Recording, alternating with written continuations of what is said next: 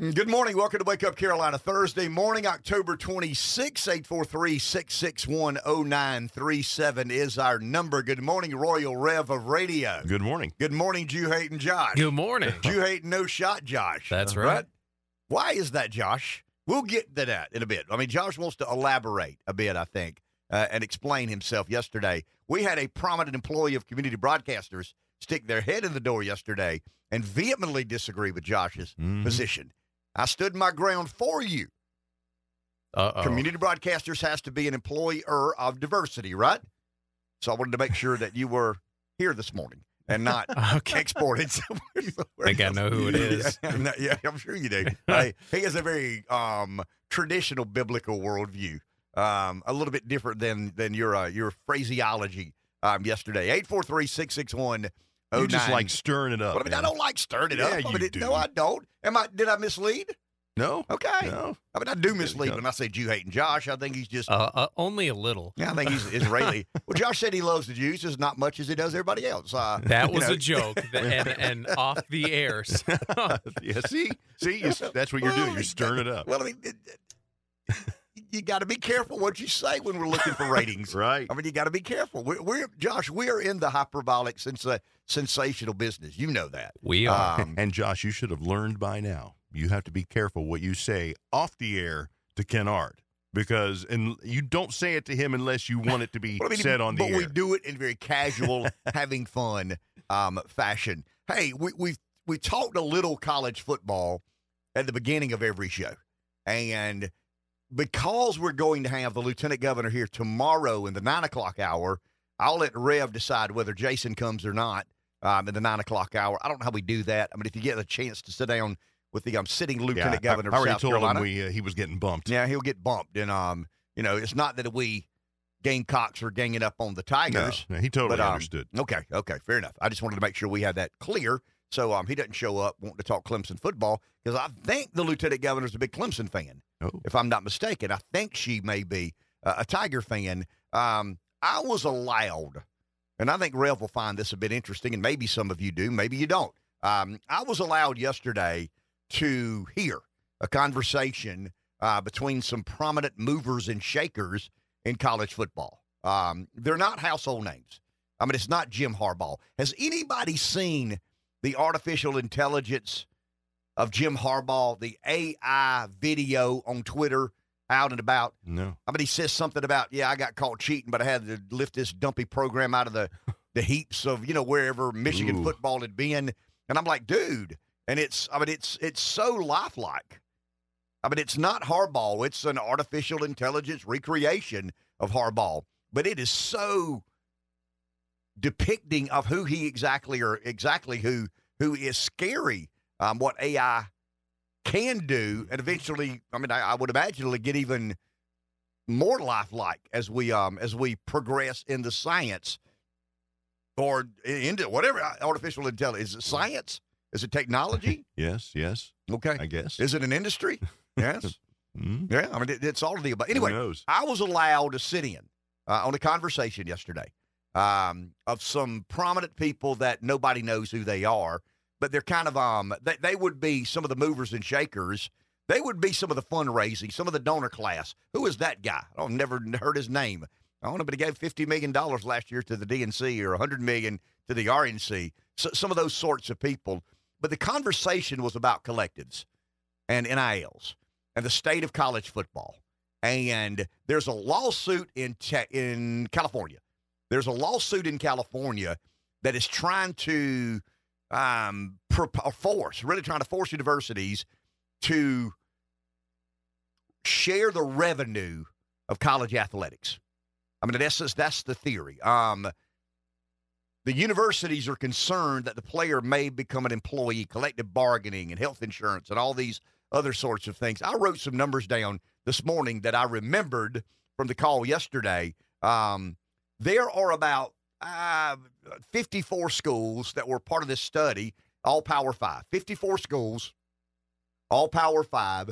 Um, their budgets for the 550 coaches are about the same. The amount of money they spend to compensate the 550 coaches are about the same as the amount of money it takes to fund scholarships and provide medical care to the 30,000 student athletes. Let me say that again. The amount of money that is spent in these 54 Power Five schools is about the same that is spent, is spent on 30,000 student athletes, scholarships, and health care. It's about the same amount of money that compensates 550 coaches. So the disproportionality, I guess, is what we're getting at. So in California, somebody filed a lawsuit and it has standing. And California is a fairly liberal state. They would be the ones that say, yeah, of course the universities are taking advantage of these kids. Newsflash, they are. They have been for a long, long, long, long, long, long time. Uh, and the kid deserves some degree of compensation. Is it a stipend? Is it an NIL collective deal? Is it a paycheck? I don't know. I mean, I don't know, but the um, as much as the political world is in transition, and we're talking about the Republican Party, college football is in a very transitionary um, or transitioning period from what it was to what it eventually will be. I don't think we're where we're going to end up. I mean, I think we're in the transition period of, you know, uh, dare, dare I say, the oldest plantation model to a new, you know, c- kind of a semi-pro league that feeds professional football teams uh, their future athletes or their future football players. I don't think we're where we'll end up. But here was an interesting conversation yesterday, and I mean, it's kind of inside, but it's not. It's not top secret information, but it's not being floated out of the mainstream yet. So the lawsuit in California has standing. Lawyers have told the NCAA and the conferences, the Power Five conferences, probably going to lose this lawsuit. I mean, the kid is probably going to be able to collective, excuse me, to um to revenue share at some degree. I mean, that's that's kind of where we're headed. Um, now, if we make the kid an employee of the university, in other words, if um if if if Shipley at Clemson is an employee of Clemson, I mean, he gets collect. I mean, he, he can all the things employees can do. I mean, he can collective bargain at some point in time. He can demand, you know, he can strike. He can do all these other sorts of things. He has the arrangement is um, it, it's just fundamentally different. I mean, it becomes employer employee. Um, they want to head that off. I mean, that that's not what I, I don't think that's in the best interest of the kid. I don't think that's in the best interest of the university. I know it's not in the best interest of the sport. I mean, there's no doubt about that. The employer employee relationship does not need to be the case. If they win the revenue sharing, here's what I think might happen. You ready? And I know a lot of college football fans are like, wow, okay. Um, it's a big deal in Clemson and Carolina world. Mm-hmm.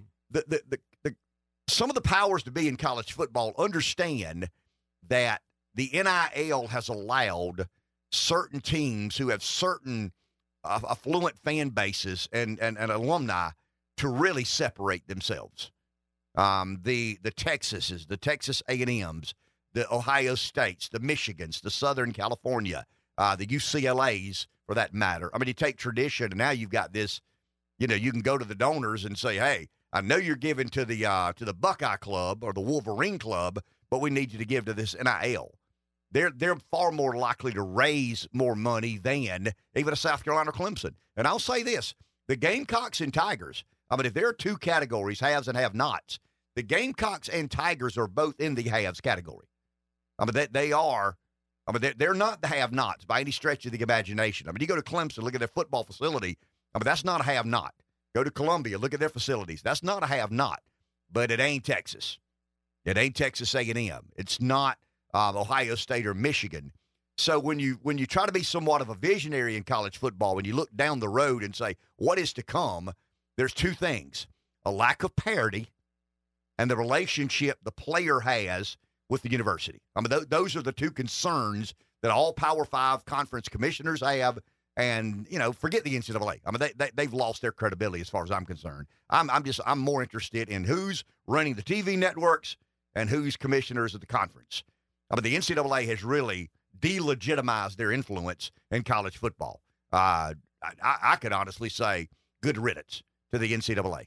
I mean, it, it was it was kind of a cartel for a long time. They ran things. Um, you know, the coach could sign a ten million dollar contract, but the kid couldn't get sour cream on his bagel without some NCAA violation. Screw that. I mean, the NCAA, as far as I'm concerned, is a minor player. It's the commissioners of the Power Five and the TV networks. So, so here's what I'm going to predict: California, the California lawsuit sides with the student athlete, with the football player, and says you got to do revenue sharing with these kids. Uh, some are doing okay at the NIL, some are not. Uh, Texas, Texas A&M are going to raise a lot of money. Clemson and Carolina have done okay. Some schools have done lousy at it. Some schools have made promises they can't meet. Um, donors are tired of giving money. I mean, they, you know, we're, we're giving money to build indoor practice facilities. We're building, we're giving money to build full opera, football operations buildings. We're funding it, taking the Gamecock Club. I'm out, man. I mean, I don't have any more. I mean, I want to win, but I don't want to win that damn bad. I mean, I'm not my, having my house foreclosed on to give a little more money to an NIL so you can play a quarterback so we can win, you know, a football game. But but here's where revenue sharing I think can be properly managed because the NCAA's freaking out because they're losing control. But the commissioners of the conferences are going, okay, s- stick with us for a second. If the Power Five conferences can agree, and it may eventually be Power Three, I don't know. Um, but if the Power, let's say if the if the big boys, if the big if the halves of college football, um, can can accept the decision the California courts make, and kids can participate in revenue sharing. Here's what needs to happen and may happen, and here's what I gained from my conversation yesterday. The conference will allocate 10% of all television revenue equally distributed amongst the member institutions of said conference, and that funds the NIL. If you give them, if the tele, let's let's say the University of South Carolina or Clemson sets aside ten percent. Well, let's use Gamecocks. I know their numbers. When Texas and Oklahoma come in the league, the Gamecocks will get somewhere around eighty million dollars a year in TV revenue, and it, it's, I mean, it, who knows exactly what it is? Wow. But it's going to be some. I mean, Texas, Oklahoma, big boys. Yeah. Uh, when they come in the league, we, we get a kind of a step up in some of the TV revenue. So it'll be somewhere in the neighborhood of eighty million dollars. If the league mandates that the University of South Carolina take 10% of that and give to the football, the student athletes, they become employees of the university. But if you give the 8 million to the NIL to Garnet Trust, you're, you're creating kind of an intermediary. So they're not employees of the university. So so I'm predicting, and this gets in the weeds a bit, and who am I? I mean, I'm in on a call that nobody knows I'm on. Anyway, um, and not supposed to be there. But I'm hearing things. And I've thought of these things, and, and I- this isn't this isn't groundbreaking. I mean, there have been some other people say things similar to this. But once the lawsuit in California, once that revenue sharing becomes the way forward, the, the the conferences should consider a percentage. And I've heard ten percent of TV revenue goes to the school to be spent on basically paying players. I mean, let's call it what it is. I mean, it's not aim, name, image, and likeness. There ain't 30 players in college football whose name, image, and likeness are worth much. The others are, I mean, they're getting paid to play football. And that's what, you know, let's stop calling it name, image, and likeness. It's called paid to play. You know, you're a good player. You're a good player. You deserve to get paid. And here's a paycheck. But but I, I just think that's the best way to do it. The Big Ten, Okay. uh, the SEC, uh, I'm trying to think of the other, well, they've kind of separated themselves. Um, in other words, Vanderbilt. Vanderbilt will have an NIL funded to the same degree Texas will. And it will create uh, a better opportunity at parity. I don't know if it'll ever create parity. I mean, some schools care more, some schools invest more, some schools have tradition, and some schools build libraries. You know, that's just the nature. Now, here would Uh, be my question: Could local schools that have the huge donor base add to the NIL and give themselves an advantage? I would say no. I think you make that illegal. Yeah. You, the, ins the Once you create well, that, I mean, the, the, the parity NFL, yeah. I mean, okay, let, let's do this. Okay. If Vanderbilt gets eight million for its NIL, Texas gets eight million for its NIL. Texas adds ten million to the eight million. Vanderbilt adds zero. They're building libraries and graduating Right. kids. You know, nuclear physicist. Um, it creates the imparity. I mean, it, there, there's a, lack of parity in the game today, and and I think that's problematic. And as much as you and I, as Braves fans, don't like the wild cards and don't like the postseason format, it keeps a lot of fan bases tuned into baseball. Mhm. I mean, there- there's an True. there's a team that won 84 games, and they're playing in the World Series. The Braves won 104. I mean, if they'd been in the same division, they would have trailed the Braves by 20 games. They're in the World Series. The Braves aren't. I don't like that. You don't like that. But it does create parity in a sport. It creates opportunities for fan bases to stay interested longer. And and and you know that's just good for the. I mean that's that's good for. You can't have college football every year with about three, four, five, six teams legitimately thinking about a championship. I under, well, it's always been that way. I mean, even in the old days, Nebraska, and Oklahoma, Notre Dame. Yeah, but I it, the, the game has become somewhat nichey, and and college football has to expand its viewership. I mean, it's been it's getting consumed by by professional football. Why don't we play big games on Thursday night anymore? Because the NFL decided to play on Thursday night. It's just you know, I mean, the, the NFL dwarfs college football, and I think one of the reasons is there's no parity. Uh, who drafts first in an NFL draft? The worst, worst team. team. I mean, the worst team. So, so, so, ten percent of the revenue, the TV money, goes to the conference. The conference says to the school, the member institution, we just voted on a law, a rule, a statute that says ten percent of your TV revenue must go to compensate players. But if you compensate directly, Rev, they become an employee of the university, and that gets all messy. Give the money, designate an NIL, give the money to the collective, and let the collective manage and allocate and disperse um, said resources. I, I, that's just, I mean, I, I fixed our civil case, or I, I fixed our civil courts yesterday Yeah, you did. in about 10 or 15 minutes. It took me 20 to do this, but that's kind of where I think the best opportunity lies. Um, 10% of all television revenue goes to collectives, and then collectives decide. And if you're raising more money on top of that, th- there, there are going to be some substantial fines. I mean, there's going to be some penalties and punishments if you do that. Um, and it creates parity, and the kid gets at least their fair share, maybe a little more than their fair share. As the universities get wealthier with increased television rights fees, the kid does better. Doesn't that make sense? Kind of does. Okay, we fixed that. There you go. Now on to Josh. Take a break. Take a break. Back in a few. 843 661 0937 is our number. I'm thinking about your early morning ideas here. You always have some. But but I want to be careful. They're not necessarily my ideas. I have thought about this and have discussed this with friends of mine who are in high places. Most of my friends, as Garth Brooks says, are in no places, Low places. low places. Did I say no? He said Well, that'd probably be better. No places. I got a few in low, low place, places. no place. Yeah, no places, low places. But every now and then, um, I'll cross paths with someone who is in a, a prominent and, and high place. And some of the conversations I've had around NIL are, you know, what to do. I like it. I don't like it. Uh, it doesn't matter if you like it or not. I mean, I, I tell people when we discuss college football, Clemson and Gamecock fans. In fact, I was with a good buddy of ours yesterday in the gym talking about Gamecocks and Tigers. And he said, and I quote, and he's one of the biggest Clemson fans I know in this world. He said, I despise it. I don't like it. I've given all I know to give to Clemson. I graduated there. I love the Tigers. I want them to win every game. But I've given all I know to give, and now I'm getting calls from the NIL collectives wanting more money. And see, that's part of that's that's interesting part of the proposals you're talking about is because it would take that burden off of the donors, right? But the donors are asked to give and give and give. And oh, by the way, if you want good players, you're gonna have to give some more. Yeah, well, you know the money. Oh yeah, the, Dave, the money you gave went to build that football operations building, that Mm. indoor practice facility, that, that wonderful parking lot that you tailgate in.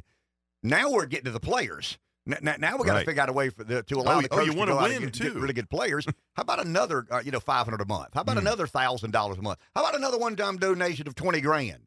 You know, we got to fund this NIL. I get it. I mean, I understand it. It is the wild, wild west right now, and I think it will eventually. I don't want to say subside, but but you know, we we had. I mean, the NCAA's greed and incompetence is why we're here. I mean, that, let's say that again. True. The NCAA's greed and incompetence are why we're here today, and the players probably get more than they deserve. But but I think we've got to normalize and standardize um, some of this, and I think the best way to do it is the idea that has been kind of pitched, and the, and I don't know if it would ever happen if not for the California lawsuit. But it looks like most legal minds believe that the the California lawsuit is going to side with the kids who are asking for a share of the revenue. And once revenue sharing becomes, you know, the new normal, if you share the revenue directly with the kid, the kid becomes an employee of the university, and that gets real complicated. Instead of that, take 10% of the television money, fund the collective, let the collective be the front office. I mean, that's what you're basically doing. The people running the collectives are the front offices of semi pro football teams. I mean, let's be honest. If money's the answer, Now what's the question? so you know that that's I, I just think that is a it would be a fairer way to do it because now the collectives don't have to go behind the Gamecock Club at IPTAY. I mean, they, they know that the Gamecock Club has sent you a letter. They know that IPTAY sent Josh a letter asking for all they can get. And now you've got to be, uh, you know, willing or not to say to the collective, um, wow, so the only way we get good players is to raise $6 million a year so we can go sign good players and get good players to transfer in here? Yeah, that's kind of what I'm telling you. Now the television networks, you know, and um, I mean, the university's got to shuffle around some funding, but I would rather them do it than the donor class being asked to pony up more and more and more and more. Because the friend of mine at Clemson, or the Clemson friend of mine, said yesterday, because I asked him this, I said, let me ask you a question. If there was a fork in the road, he's as big a Clemson fan as I know and has been involved in Clemson athletics for as long as I've known him at a pretty significant level. I asked him, I said, okay, I nearly called his name. I said, okay, there's a fork in the road, and one fork goes to the the furtherance of NILs and, and collective bargaining and professional, you know, football. And the other goes to, hey, tryouts at 1.30 Saturday. All of you that played high school football show up. We're going to put a team together, and it's going to be real college football. I mean, he told me, he said, I'd, I'd go that way. I mean, I really True truly, amateur go, I- athletics. true amateur athletics. Tryouts at 1.30. All you old boys that played high school football show up. We're going to take the best of you, and we're going to put, um, you know, 50, 60 of you in pads, and we're going to, you know, go play a football game against somebody who's doing the same thing that we're doing. It takes a lot of the pressure off, and, and it becomes a financial. Uh, it, it- it's more feasible or feasible financially if you do it that way. But but the answer could be to let the revenue sharing be the new norm, to take 10% of the television revenue and force universities to fund collectives with that 10% and hire competent people to run the collectives, and they become the front office of Clemson and Gamecock football. I mean, it, you know, in other words, you can call it what you want to call it, but they're basically, I mean, what is Andrew Anthopoulos or Alex Anthopoulos? Yeah. I mean, he's in the front office of Sure. the Atlanta Braves. Um, I, I would imagine he's got a staff, a front office personnel. What, what are they doing? I mean, they get a budget, right? I mean, the Braves have the 13th highest payroll in all of Major League Baseball. So when he sits down at his desk with his computer and staff, he says, hey, we can sign this guy, but it's going to cost us this much. If we unload this player, we save this much. And he, as a smart, competent front, front office general manager, I guess, or director of player personnel, whatever his official title is, he makes decisions that chart the course of where the Braves go. Now, I would imagine he does it in concert with the the manager. Sure. I mean, I, I would imagine the manager says, I, I need somebody to hit behind Olson. You know, I need somebody to, to, to pitch between Morton and such and such. And they go out. And I mean, I just think it becomes much more equitable and parity is a part of the game now. Everybody has a shot to compete for a championship. Now, I don't think it changes Vanderbilt's demeanor. I mean, I don't think Vanderbilt says, wow, we got this collective and we get this money from the TV uh, revenue. Let's stop building libraries and graduate nuclear physicists. Uh, I, I doubt Auburn stops, you know, building upper decks on football stadiums and starts building student learning centers. I mean, there, there are certain personalities that go along with certain universities, and the fan bases expect those to be the uh, the trademarks of um, of University X, Y, or Z. Okay, we got to get back to politics. Josh, let's take our, our second break. When we get back, we've got a new speaker. We've got a speaker that voted to decertify the election. We got a speaker who does not want to send any more money to Ukraine. Mm. so far, so good. Is the is are, are we further along in the realignment of the Republican Party than we give ourselves credit for? Take a break. Back in a few. 843 661 0937 is our number. We have a new speaker, Mike Johnson of Louisiana. Got 220 of the 221 Republican votes, if I'm not mistaken. Derrick Van Orden was absent, did not vote, uh, maybe I'm- abstained. I don't know, but he didn't vote um, in the what fourth round of voting. I think that was the fourth, first round for Mike um, Johnson, but the fourth round overall. Didn't Scalise try twice? Jordan once, or was it Scalise once and Jordan I twice? was, I think Scalise once, Jordan Mm, twice. Okay. Scalise once, Jordan twice. He did that's right. Jordan twice, and then Mike Johnson on the fourth ballot.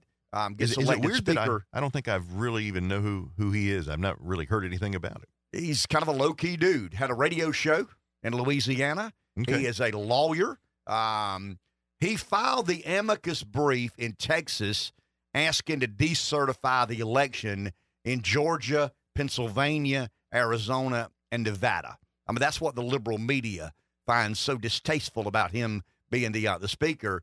He is a, um, I mean, his scorecard for funding for Ukraine. The American Foreign Policy Council issues these weekly scorecards, um, not monthly, not yearly, but weekly scorecards, and he's about as bad as it gets when it comes to funding Ukraine. Um, that's kind of good for me. Yeah. I'm going to be honest with you. My worldview today and the evolution of my worldview, I'm kind of in line with him there.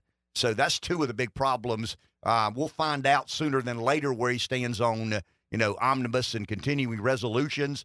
Uh, in the November the 17th deadline, got to have more money to pay our bills. Got to borrow more money to pay the bills with money we already spent. That's pretty wild. I mean, it's not that we're spending money. We've already spent the money. Now we're borrowing, or we've already appropriated the money. Let me say that. We've already appropriated the money. We're simply voting on whether or not we're going to borrow it to honor our obligations. It's kind of crazy the way we're we're running our government. But um, the biggest loser in this to me, I mean, it's not the Democrats. I mean, the Democrats really don't. I mean, I'm not saying they don't care. They're going to make political hay of this. They're going to say, you know, some um, Southern bigoted election denier. I mean, I got to believe that'll be the the mainstream narrative from Hakeem Jeffries and I mean, Jeffries is just waiting. I mean, he, he's in the most advantageous position in Washington today. He's a young guy. He is, you know, obviously their choice to be speaker once the Democrats get the majority. And as much as you and I would like that not to be the case, the Democrats will get the majority back one day. It may be next year. It may be two years after that. But the Democrats, I mean, there's no permanent majority in, in, in Washington. I mean, as much as we like to say, that is the death nail of this party, or that's the death nail of that party, or this party will never resurrect itself from this um, fiasco, or that party. No, I mean, they always do. And it's normally not one party doing something to gain favor with the country, it's the other party screwing it up. Mhm. I mean, that's kind of the way. And then they win by That's default, true. so to speak. If you need to know something about uh, the new speaker, Johnson, uh, Adam Schiff, we love Adam Schiff, right? He tweeted yesterday, let me make this simple. Johnson is a hard right, pro Trump, leading election denier in the House. Now, he was throwing that Sounds out good as to me. negative vir- virtues. Sounds Yes. good to me. Yeah, absolutely. Sounds like we might have got our guy. So far, Um, sounds great. Well, I mean, he's, he's one of the founders of Freedom Caucus. He is a uh, a, a very very spiritual man. I mean, that's a big part of um of his claim to fame is his um conser- his Christian conservative uh, bona fides. Call me weird. I like the fact that he's a Southerner. I mean, that's, I mean, I, I just, I just think he's going to be a little more relatable to people like me. Um, I, I don't know what McCarthy did. I mean, I love these radio show hosts and these these talk show personalities that say, "Well, you know, McCarthy did this, the caucus did." No, you don't know that. Here's one thing I know. I know for sure that not a single radio show host in America knows what happened in the caucus. I know how caucuses work. I can assure you that that radio show hosts all over this country have heard rumors and they've talked to people, but they don't know what McCarthy did to cause Matt Gaetz. And in all honesty, the relationship that McCarthy and Gaetz had, McCarthy didn't have to do much. I mean, Gaetz looks for the for the spotlight. Gaetz is a grandstander, um, but in all honesty, Gaetz won. I mean, you replaced a California Republican with a Louisiana Republican. I mean, at face, at surface, that's kind of good enough for me. And do you Um, think that's good for America first? well, I mean, And- it- it- there's no question for about it. It's good for America first. I mean, there, there's no doubt about it. We were always concerned how supportive McCarthy was of the America First agenda. I mean, he was a little bit, he wanted it both ways. And maybe that's what he got in trouble with. Well, I'm sure that's what he got in trouble with because he made 20 deals with 16, you know, members of Congress to make sure he could ga- gain um, their support. And you just can't make it if you make that many deals with that many people. I don't have any idea why Johnson became the consensus candidate. I mean, he, I've read some reports of desperation, and the caucus just got you know got to beat him into into submission. Um, wins by default. Wow, I'm tired of doing this. We're making a mockery of the system. See, that's kind of where I land. When I read these tweets by these establishment Republicans that the Republican Party is making a mockery of the system, I think they're one word off. It's, it's as simple as replacing system with mockery. We're making a mockery of the mockery. So, how do I mean, the, the mockery is that those folks genuinely have an interest in governing the country. I mean, that, that's the, it's not a systematic way of, I mean, I understand processes. I understand the procedures. I understand the rules of the body. I get all that. I understand all that. But that's not what carries the day. I mean, the policies enacted by both parties, and here we go down the uniparty road, have not been in the best interest of the American people, period. I mean, we, we went through a debt, um, kind of chronological accounting of the debt. And the Democrats have historically spent on entitlements. The Republicans have historically spent on uh, defense spending. You can say, well, I mean, we need defense. Well, we need entitlements. I get all that. But we're not making a mockery of a system running like a fine tuned machine. We're making a mockery of a mockery. And about half the country don't have any problem at all with continuing to make a mockery of, of that mockery. Does it have a call? Let's go there. Jason and Marion, hi, you're on. Oh, good morning there, fellas. Ken, you just touched on it, but maybe you could explain it a little bit or dumb it down for my feeble mind. How is it that it took how many tries for McCarthy to get speaker? It was like 10 or something. You had um, Jordan try to get in, and they couldn't, you know, find common ground to get him in. And then you have Mike Johnson, and every single one of them lockstep and vote for him. How, how, why couldn't they do that? You know, the first two times. Why? I'm not understanding how they all of a sudden just, you know, united together. And I'm, I'm glad they finally did, but what what happened? Uh, I'm, I'm not. I don't follow. Well, I mean, for some, thank you, Jason. Appreciate it. For some reason, and I'm not in the caucus. I don't have any idea what the yelling matches sound like, but they're yelling matches. I can assure you of that. There were about eight or ten or twelve members, moderate members in swing districts that found Jim Jordan unacceptable. There were about eight what I'd call Freedom Caucus hardliners who found Scalise unacceptable. They never bought into McCarthy. The only reason McCarthy ever got there is he made all these promises to all these people. And when you make, I mean, he made promises to the moderates. He made promises to the Freedom Caucus. He made promises. Uh, I know Freedom Caucus and America Firsters aren't really the same thing. The Freedom Caucus is more Tea Party. I mean, it's kind of a Tea Party orientation. Um, you know, I mean, it's some America First, and by and large, I mean, if you ask the members of the Freedom Caucus, are you America First or not? 99% would say, I am America First. But but the Tea Party was kind of the um, ah, the deficit spending and whatnot was really what drove down that road. But but you know, for whatever reason, and I, am not, I, I can't answer that question, Jason. To be honest, I don't know what got him in a place of getting you know all Republicans that voted voted for for uh, Mike Johnson. But but I know why Jordan didn't get there because eight, nine, ten moderates said no, absolutely not, under no condition will I vote for Jim Jordan. Same with Scalise. About eight six or eight members of the Freedom Caucus, the Nancy Mace, Matt Gaetz. I mean, they've kind of stuck together through this. They were just animate. We're not about, I mean, we're not going to do it. We're not, we like Scott or Steve.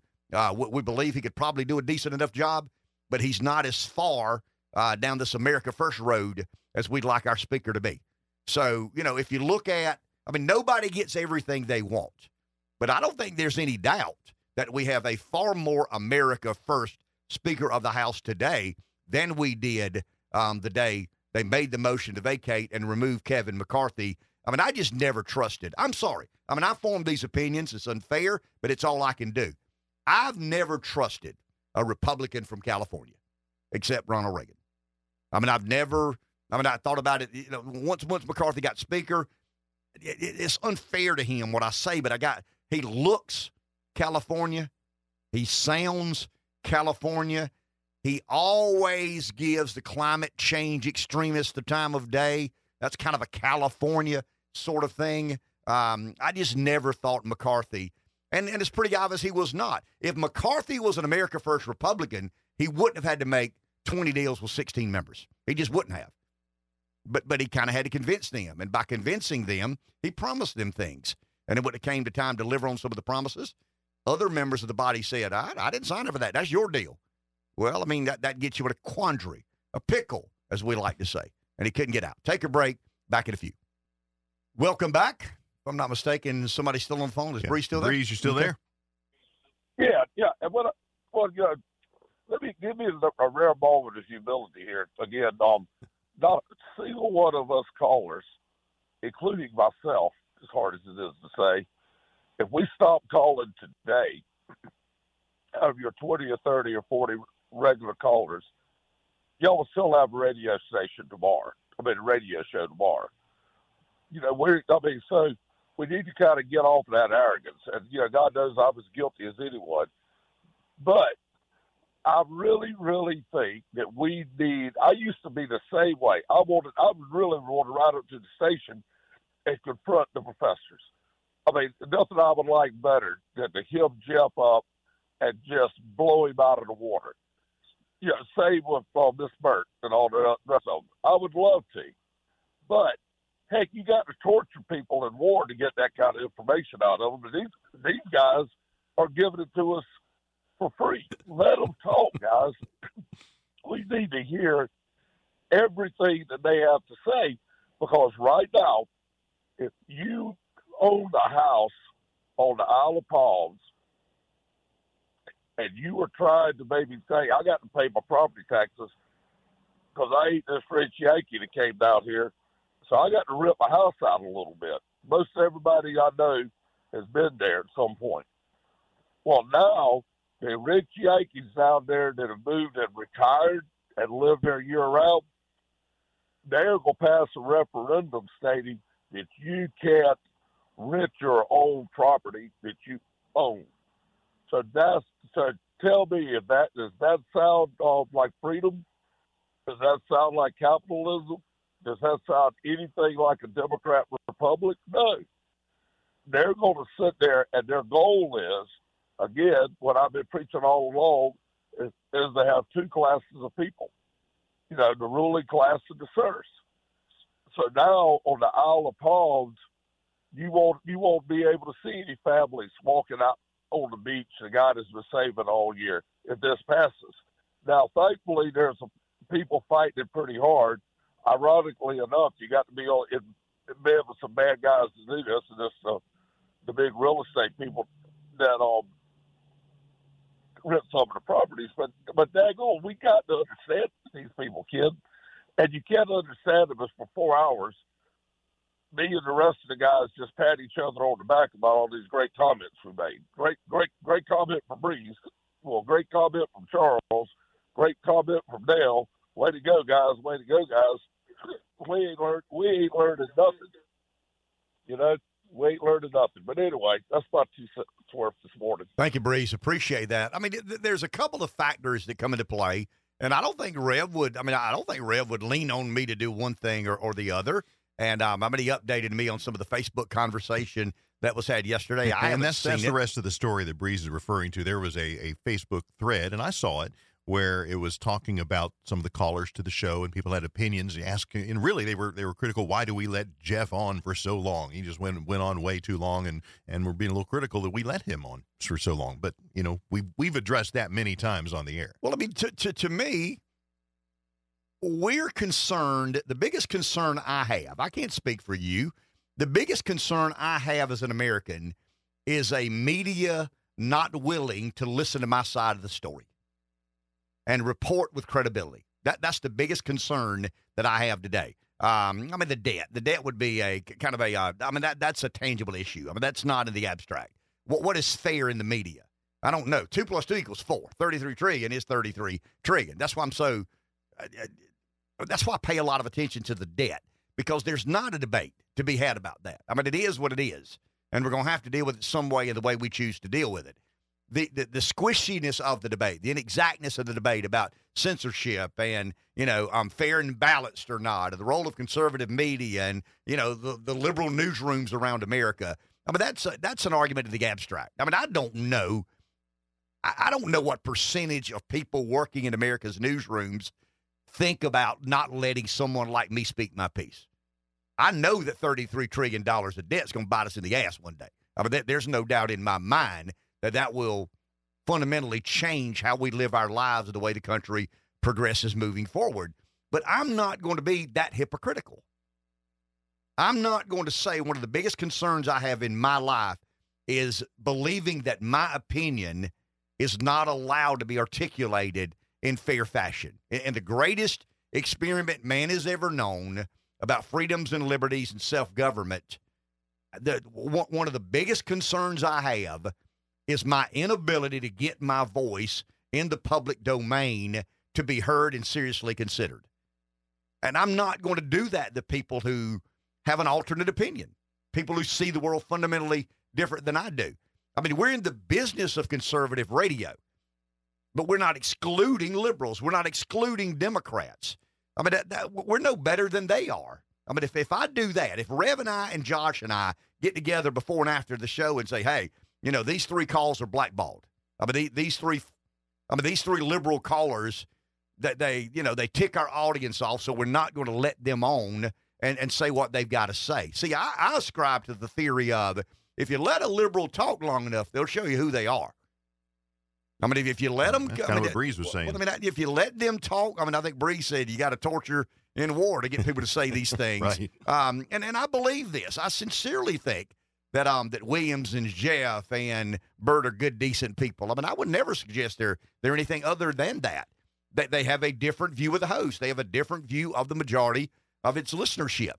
But we're not going to ever. I, I'm not. I can't speak for Rev. I don't think I. I don't think Rev would ever do. I'm never going to Josh and say, Josh, I don't feel like talking to Jeff today. I mean, it's been a bad day for the Republicans. Trump had a bad day at the courthouse. I, I don't want to hear that.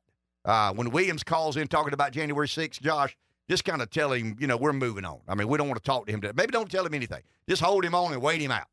I mean, he'll find something else to do. He'll get the hint. He'll realize I'm just not going to do that. I think there's too much of that in America today. And I think these walls we build upon one another, between one another, beside uh, one another, I just think they're they're they're they're not in our best interest. And yes, we have a we have a uh, an audience that we're proud of. There, there is no doubt about that. We've gained a little traction in our uh, in our morning drive segment of the day, or I think Rev calls it a day part uh, segment of of the day, and uh, and I'm proud of that. But but I- I'm not going to ever ever ever ever ever be a part of saying to Josh or Rev, I don't want to hear from Jeff today. I don't want to hear from Williams today. In fact, you know what? I, I wish we had more people who disagreed call in. I mean, I know there are a lot of people out there listening who disagree because you text me sometimes. I bump into you at the gym, the restaurant, the ball game. I know you're out there. I wish we had three times as many people calling in that took exception with the political philosophizing of this not so esteemed radio show host. Take a break. Hey, before we take a break, you got a message. Uh, yeah, just uh, just heard back from Reggie. Actually, in his segment, he mentioned the West Florence band competition and that practice performance. Uh, and said it was at the stadium. Actually, found out that had been moved to more middle. Okay. So just if make that correction from uh, something Reggie said a couple minutes ago. Good deal. Take a break. Back in a few. Jon, uh, Josh is going to try to get a hold of Jon Decker. While he's doing that, let's go to the phone. I think someone's there. Bryce in Florence. Morning, Bryce. You're on. Hey guys, yeah, I was going to kind of call yesterday, and then I actually saw that post y'all were talking about.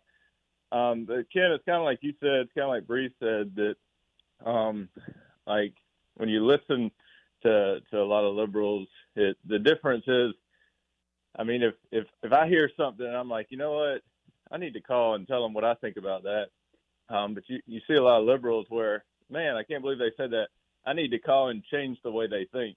it's kind of kind of their goal, not to not to give their opinion, but to change the way Ken thinks or or the listeners. And I mean, I think it's a great time for us all to go back and read that book, 1984, George Orwell, where like the government doesn't just want to hear you say what what what they want you to say. It's like they really want you to think and believe what they want you to think and believe, and, and you kind of get get small examples of that. And, and Ken, I think what frustrates a lot of the listeners isn't just hearing the other side because I agree with you. I'd, I'd like to hear more opposing views so it doesn't just become an echo chamber. But where it's like they can't get past that you're not latching on to their argument. It, it's almost like when you start pushing back, it, it, it drives them crazy. And I mean, you don't state things as fact. I mean, kind of your your trademark saying now is "I believe." I mean, when they when they um, share some of your thoughts throughout the day, it always starts with I believe, I believe, I believe. So um, it's just a, a, a radio show or or a, a morning show with with a different a different viewpoint of of a lot of the other things that are on TV or on the radio or online. And, and that's what we appreciate. And we don't mind somebody like us or opposite of us calling in to give their viewpoint. It, it almost just seems like this this thing where they can't take it that that you have a different a, a different viewpoint than they do, and and and they're not going to sleep well until until you start echoing everything everything they think. So appreciate your show, appreciate you giving all the opposing viewpoints, but but at some point, uh, callers got to be respectful that it is your show, it's not their show. So thank you. Thank you, Bryce. Appreciate that. I mean, I mm-hmm. do begin the majority of my commentary with I believe. I've learned in my 60 years of being on the planet that, that one of the qualities a man, and I'm talking literally, not figuratively, figuratively, not literally, a man needs to have is to be suspicious of his own beliefs. I am deeply suspicious of what I believe. I mean, I, I, I, am I am believing of what I believe, but I'm suspicious of why I believe it, and I do that every day. We had someone say yesterday, "I know exactly why Mike Johnson got elected Speaker." No, you don't. Here we go again to to to to uh, to the point. I believe that Johnson was a compromise. I believe that Johnson is a little more of an America firster than Kevin McCarthy. But I don't know any of that to be true. I have no idea what sorts of deals were cut in some of the caucus meetings. I mean, I have been on county council and I've been a lieutenant governor presiding over the Senate. I've watched some of these deals be made. And I know for a fact what happened in those I was, you know, involved in, but I'm judging from afar. I don't know what sorts uh, of negotiations were made within uh, the caucus. I believe that Jordan was too much of an America firster and Emmer was too fun to uh, establishment. And they found somebody that everybody could live with. But I don't know that to be true, nor does anybody else in the media. I'm speaking to the media. Gray Television's senior national editor, White House correspondent Jon Decker is with us. Jon, good morning. How are you, sir? Hey, I'm doing great. Hope you're having a nice week and uh, good to be on your show today. We are glad to have you and, and, and fortunate to have you as usual. Um, we do have a speaker. Um, yesterday, Senator, excuse me, yeah, Speaker Mike, House member Mike Johnson got confirmed as Speaker of the House. Not a single Republican voted against. Um, what about Mike Johnson? Do you know that you think we would be interested in, um, Jon? Well, if you didn't know this, it's just the mo- most remarkable rise to speakership uh, in the sense that he uh, became a member of Congress in 2017. That's when he was sworn in, and here he is six years later, and he's Speaker of the House. That's pretty remarkable rise. Uh, he, as you mentioned, very conservative, comes from Shreveport, Louisiana, and I think that his demeanor is such that he's palatable to every uh, wing of the Republican Party, from the moderates, those who come from districts that were won by Joe Biden, to the Freedom Caucus. The way he carries himself, a lot different uh, from the way that you mentioned Jim Jordan, from the way that Jim Jordan carries himself and, and tries to appeal uh, or doesn't appeal to some of those members that uh, you and I may call moderate. They would just say, hey, we're from districts that were won by Joe Biden. Jon, is I mean, this is a weird way to ask the question, but I really don't know any other way. In, uh, uh, in, one hand, I've got establishment Republican, and in the other hand, I've got America First Republican. Is it fair to say that he was the the, the, the palatable merging of those two energies and forces? Oh, absolutely. You know, I think that uh, just forces lined up uh, such that he was the only one who could appeal to every wing of the Republican Party, every faction of the Republican Party, the people that preceded him as uh, the speaker designates, the nominees for the Republican Party, didn't tick every box, uh, and Mike Johnson does. And so he's got a lot of work ahead of him. You know, he doesn't have any experience in the leadership. Uh, we'll see if he can hit the ground running or whether he needs some help. And uh, fortunately for him, he's got a fellow Louisianan uh, who will be able to help him out. The number two House Republican, also from Louisiana, and that, of course, is Steve Scalise. So uh, it's going to be an interesting few weeks because we're facing that November the 17th deadline when our government runs out of money. And uh, his position is such that he's facing a lot of pressure from uh, the conservatives uh, in the in the Republican base in the, the House of Representatives, but he's also got to cooperate if you're going to keep the government funded with Democrats who control the Senate. So this is going to test him to a large to a large extent. Let's go to subject number two, and I want to talk to you about Sure. the um uh the, the the Republicans have historically been more hawkish than than the Democrats. It seems there's been somewhat of an inversion there. Yeah. Um, Republicans have a kind of an anti-interventionist streak within the party now. They're trying to hash out and say grace over. Um, Biden has had some remarks recently about what America should do uh, relating to Israel. Um, what exactly does the Biden administration believe our role and responsibility is to the uh, eventual war between uh, Israel, Israel and, and Hamas? Well, it's it's I think pretty remarkable what we've seen. You know, he's facing a lot of pressure from the left wing in his party, uh, and he's essentially ignoring that progressive uh, wing of the party, uh, and he's doing what you know I think has always been a bipartisan uh, effort, which is supporting the state of Israel, uh, supporting our only ally in the Middle East, and he's put this aid package.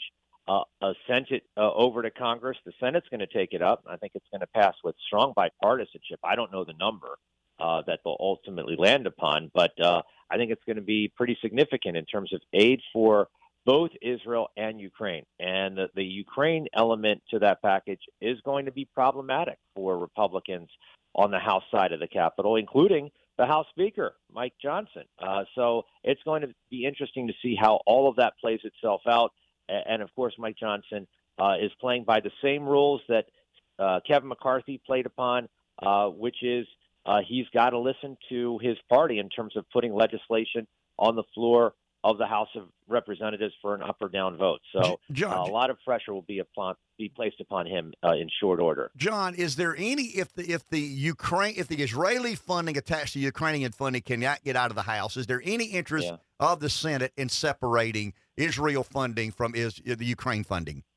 Well, I think that that would be Plan B. Uh, right now, uh, you know, Plan A is uh, to uh, pass a funding bill that has funding for Israel, Ukraine, border security. That's also included in there, uh, and, and we'll see how you know that's just a wish list, so to speak, for uh, the President Biden and his administration. We'll see, you know, how the leadership in the Senate uh, take up this bill and what they constructed. There has been, as you know, strong bipartisanship on both Israel and Ukraine in the U.S. Senate. Uh, have Chuck Schumer, Mitch McConnell, both very supportive of those efforts to support those democracies. Jon, thank you. Appreciate you joining us. Great explanations. Have a great day, sir. You too. Thanks a lot, Ken. Bye bye. Gray television senior national editor, White House correspondent Jon Decker. Um, I'll, I'll say this as a former politic, uh, politician, that is a very easy way to determine how effective Speaker Johnson is going to be or not. Um, one of the things I like about the Speaker is his scorecard with funding for Ukraine.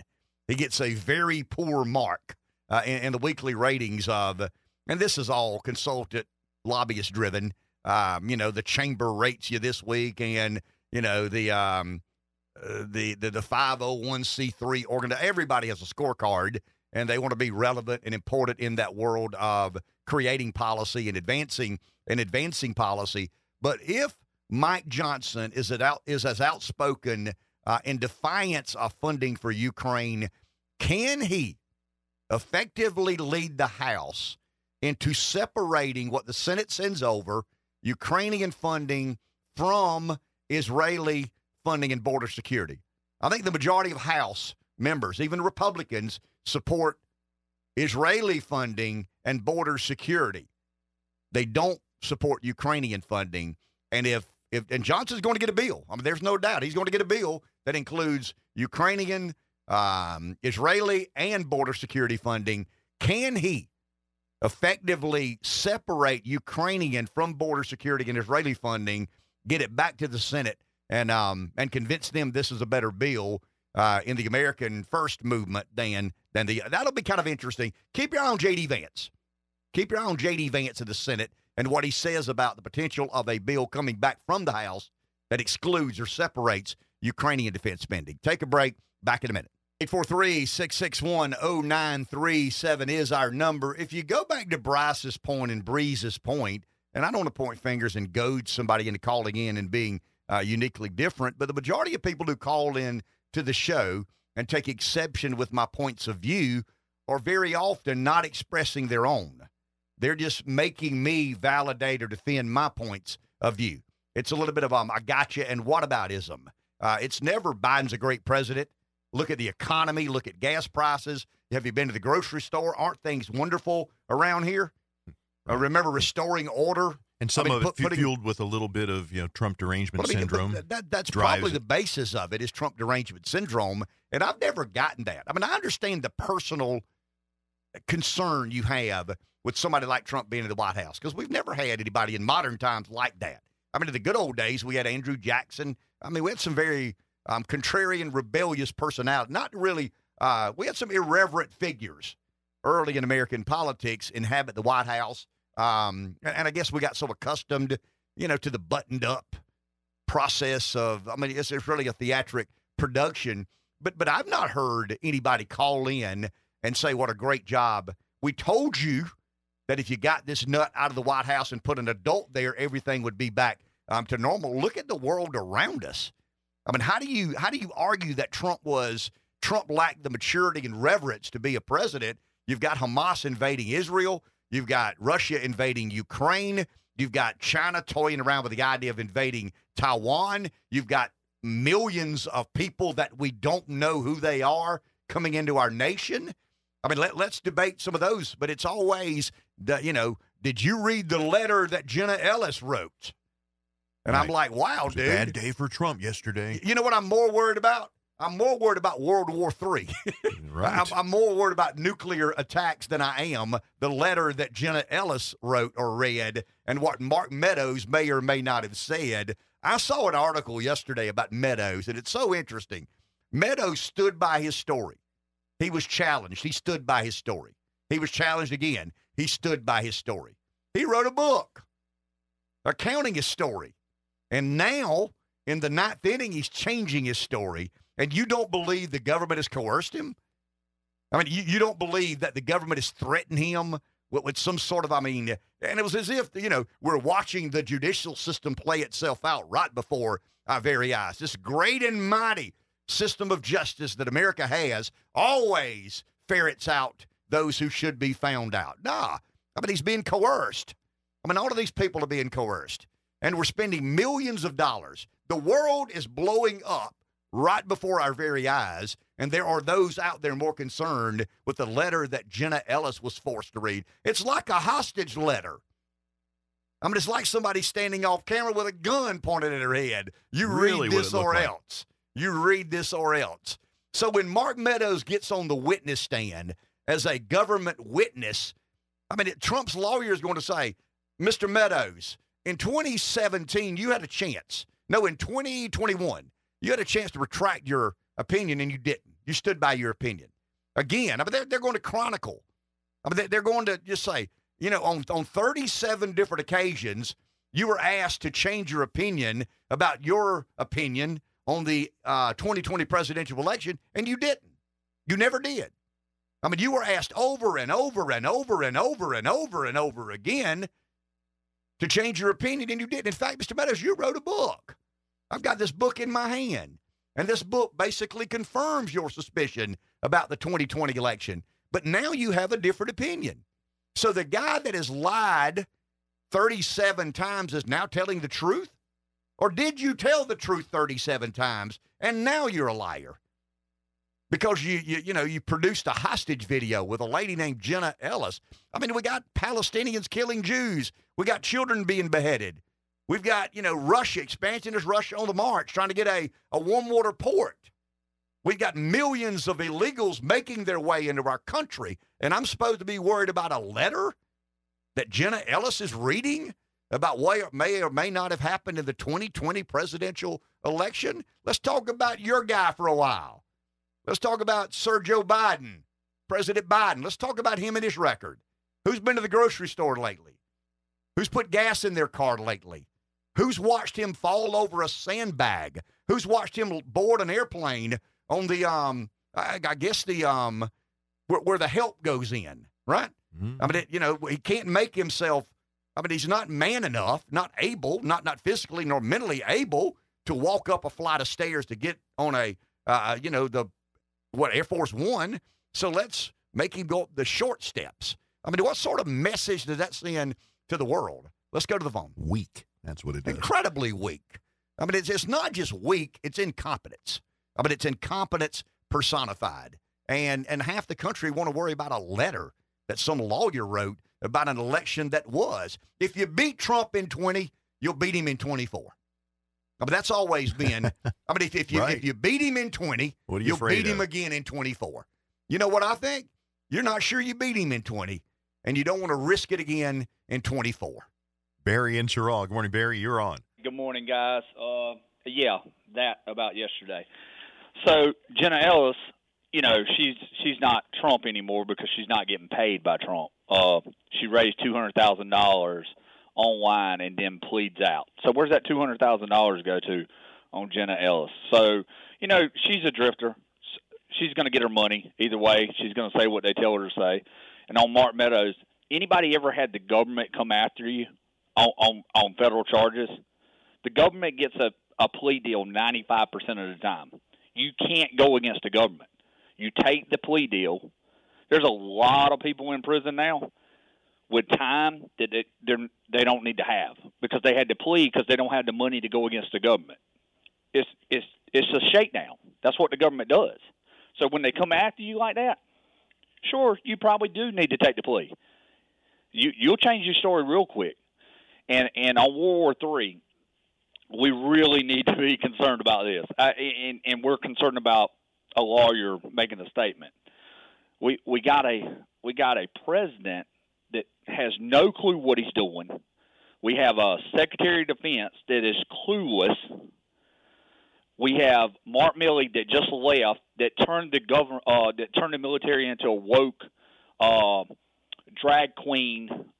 I don't know if you've seen it, Ken, online, where these soldiers and then they flip over to be a drag queen and they brag about it. So those are going to be fighting. That's going to be the fight. And and and you know they went after MAGA. And and what is MAGA? MAGA is consists of country, rural America, farm boys, down south kids, and, and, and they they say white supremacists. So nobody's going in the military anymore, Ken. So nobody they, they can't get the numbers. So if you have a kid between 16 and 28 or 16 and 32, you might want to be concerned because the draft could be possibly coming back. So you, if you're anti-Trumper, just think about your kid possibly having to go in because you can't find enough people to go fight because you degraded them over the last six years and called them white supremacists, and nobody wants to go in the military now. So now your anti-Trump is going to have your kid fighting a foreign war because that low-life Joe Biden and the Democratic Party has no clue what they're doing, and they want to get us in a war. And we're broke, and we're going to run out of money. But y'all are worried about never Trump. You'll never vote for Trump. Oh, he's just terrible. I'm sick of it. I'm sick of it. Call them out, Ken, every single day. Call them out because they don't have a plan, Ken. Their plan is destroy America. So when when they come to come for those never Trumpers, I'm not saving your sorry. You know what? I'm gonna watch from the I'm gonna watch from the roof. It's gonna be on y'all. I'm not saving you tail. You call me white racist and all that stuff. I'm gonna let you just get what you deserve. Y'all have a good one. Thank you, Barry. Appreciate it. 843 661 0937. Take a break. Back in a few. I asked Rev during the break if he'd seen this. Um, I guess it's a meme on Facebook. Is it a meme? Is that what you call it on Facebook and Twitter? Or is one on one social media platform and something else on, on No, another? a meme is a They're meme. all memes. or- yeah. They're all memes? They're all Okay. memes, yeah. Have you seen the one, Josh, when it talks about they, they've got King James scripture and it's talking about cussing? And it actually says C U S S I N. So I'm thinking the editor may be from Pamplico because there is no G on cussing. um, but they're talking about, I mean, they're quoting scripture and foul language. And I've told Rev before, my language isn't salty, but it gets colorful. I mean, I, I you know, I've been in a lot of locker rooms and I grew up in a metal fabrication business. And it wasn't gosh darn it. You know what I mean? It, it was a lot of other things. And I've tried to really be guarded or on guard about, you know, I just just cleaning it up. And once again, I, I've never had salty language. I am guilty of dugout talk. I mean, I'm as guilty as the day is long about colorful language, I guess.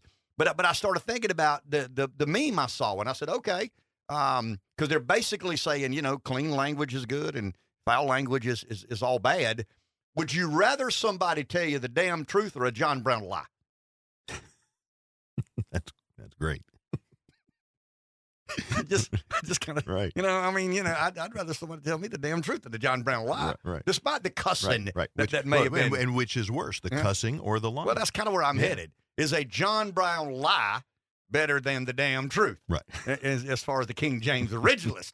Uh, we talk about Supreme Court textualist and originalist. Well, anyway, anyway, I um I digress. So let's get back to serious business here because we got a very serious man on the phone with us. He is the SCGOP chairman, co-chair of the National Party, Drew McKissick. Good morning, sir. How are you? I'm doing well, but I figured you're going to have to explain to some people who might have moved to South Carolina what a John Brown lie is. If you can do that later. yeah, but I I know you know, so so that's good enough for me. That's good enough for me right now. Drew, we we we, we got a speaker. I've got a theory, and I want to get your take on this. Um, Sure. the theory is, I mean, I call an asymmetrical relationship. You call somewhat of a misalignment. Fair enough. I mean, anyway, we're we're, we're sorting through some issues as a party. I mean, there there- you you've said we're always sorting through issues. I'm arguing these are my um, these may be a little more amplified than your normal, you know, battle for ground within uh, the Republican Party. But it seems to me that you know it took a long time, but we got to somebody, and I want to say both sides can tolerate, but we got to somebody that can generate some consensus about what the governing, yeah, I don't know, the, the governing priorities of our party are going to be. Is that a fair analysis? I think so. Uh, you know, I think you might have had a mix here of uh, folks who were looking for the right man and uh, folks who got exhausted by the process. who knows? You might have a little bit of a mix of that. And, uh, those who, uh, uh, you know, were tired of, um, well, I would say some, you know, rightly so, being blamed for blowing the whole thing up to begin with. But all that aside, we are where we are now. Uh, we've got a good man, a speaker. Uh, I know a lot of folks who are very, very close to him that I'm close to and can attest to his, uh, his well, not just his views and his, his uh, principles and ideology, but you know just where he is in terms of being a good man, um, and and also the type who doesn't have, uh, you know, let, let's say uh, a negative history with folks in the caucus that would make things personal which is important because you know politics is about people, as I say, it's spelled P E O P L E, uh, and that comes down to relationships and being able to build them and maintain them and not blow them up. Uh, he's uh, in a good position as far as that is concerned, from everything I've heard, uh, and of course the principles he's enunciated right off the bat when he took the gavel. Uh, I think line right up in the wheelhouse of uh, the message that the Republican Party needs to get across. Drew, what are the priorities from your perspective? I mean, he, he- talked about, I mean, to me, extended an olive branch to uh, Hakeem Jeffries and the Democrats, and then he talked about working together, to secure the border, and got a resounding round of boos from from the Democrat. I mean, is there any place that that we can govern effectively when the Republicans control the House and the Democrats control the Senate? Well, that's really the thing, and, and that's really what took you back to the whole uh, logic, or I think lack thereof, for blowing the whole thing up in the House to begin with on the Republican side. Uh, there's a limited amount of room to actually get productive things done when you have that severe of you know disagreements with the other party, and the other party controls the other half of the legislature and the White House. So, you know, and there are a lot of things that we want to see done that we have been working for a long time to see done. You know, and we live in a, you know, in a in an instant culture. You know, everything fast food and you know everything else, and the attention span of a gnat.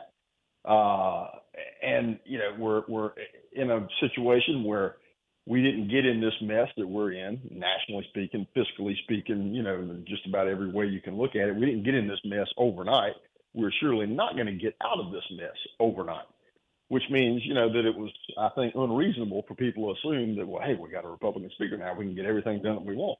Well, we can pass stuff and then we can send it over, see what happens in the Senate. It you know, probably doesn't pass or gets vetoed or whatever. There's a limited amount of room that you've got to actually move the ball in a forward direction.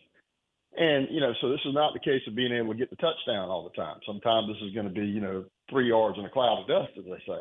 But I, we were making progress. Let's not forget that, you know, uh, it was because of McCarthy to begin with that we actually got an impeachment investigation into Joe Biden and looking into Hunter Biden laptop, et cetera, et cetera.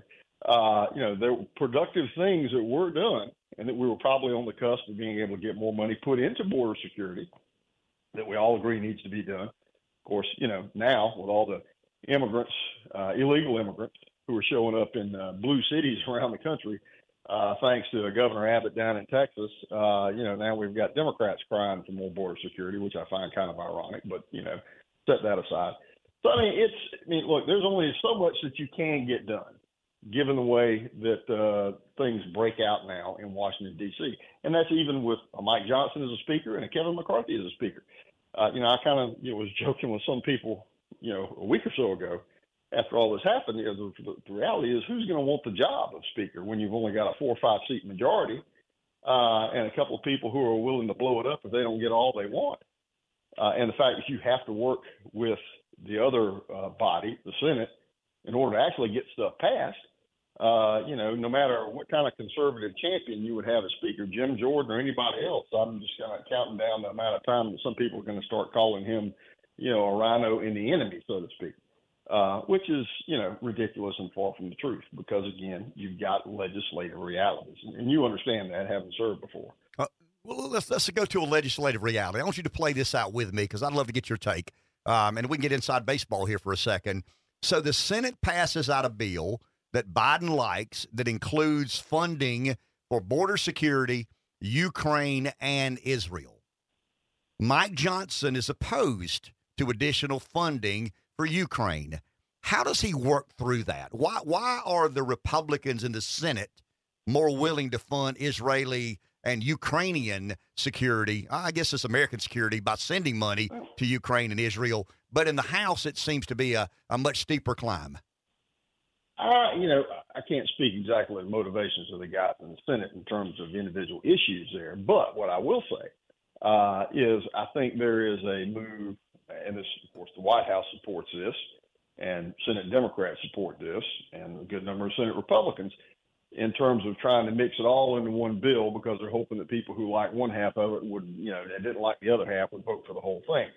I come at it from the opposite direction. I think the House will as well. I've talked to a good number of House members that, you know, their thought is if you were to split the bills into two pieces, or even three pieces, but at least two, Ukraine on one side and the Israel stuff on the other, both bills would pass the House. They'd pass with different percentages of either party supporting them, but both bills would pass the House.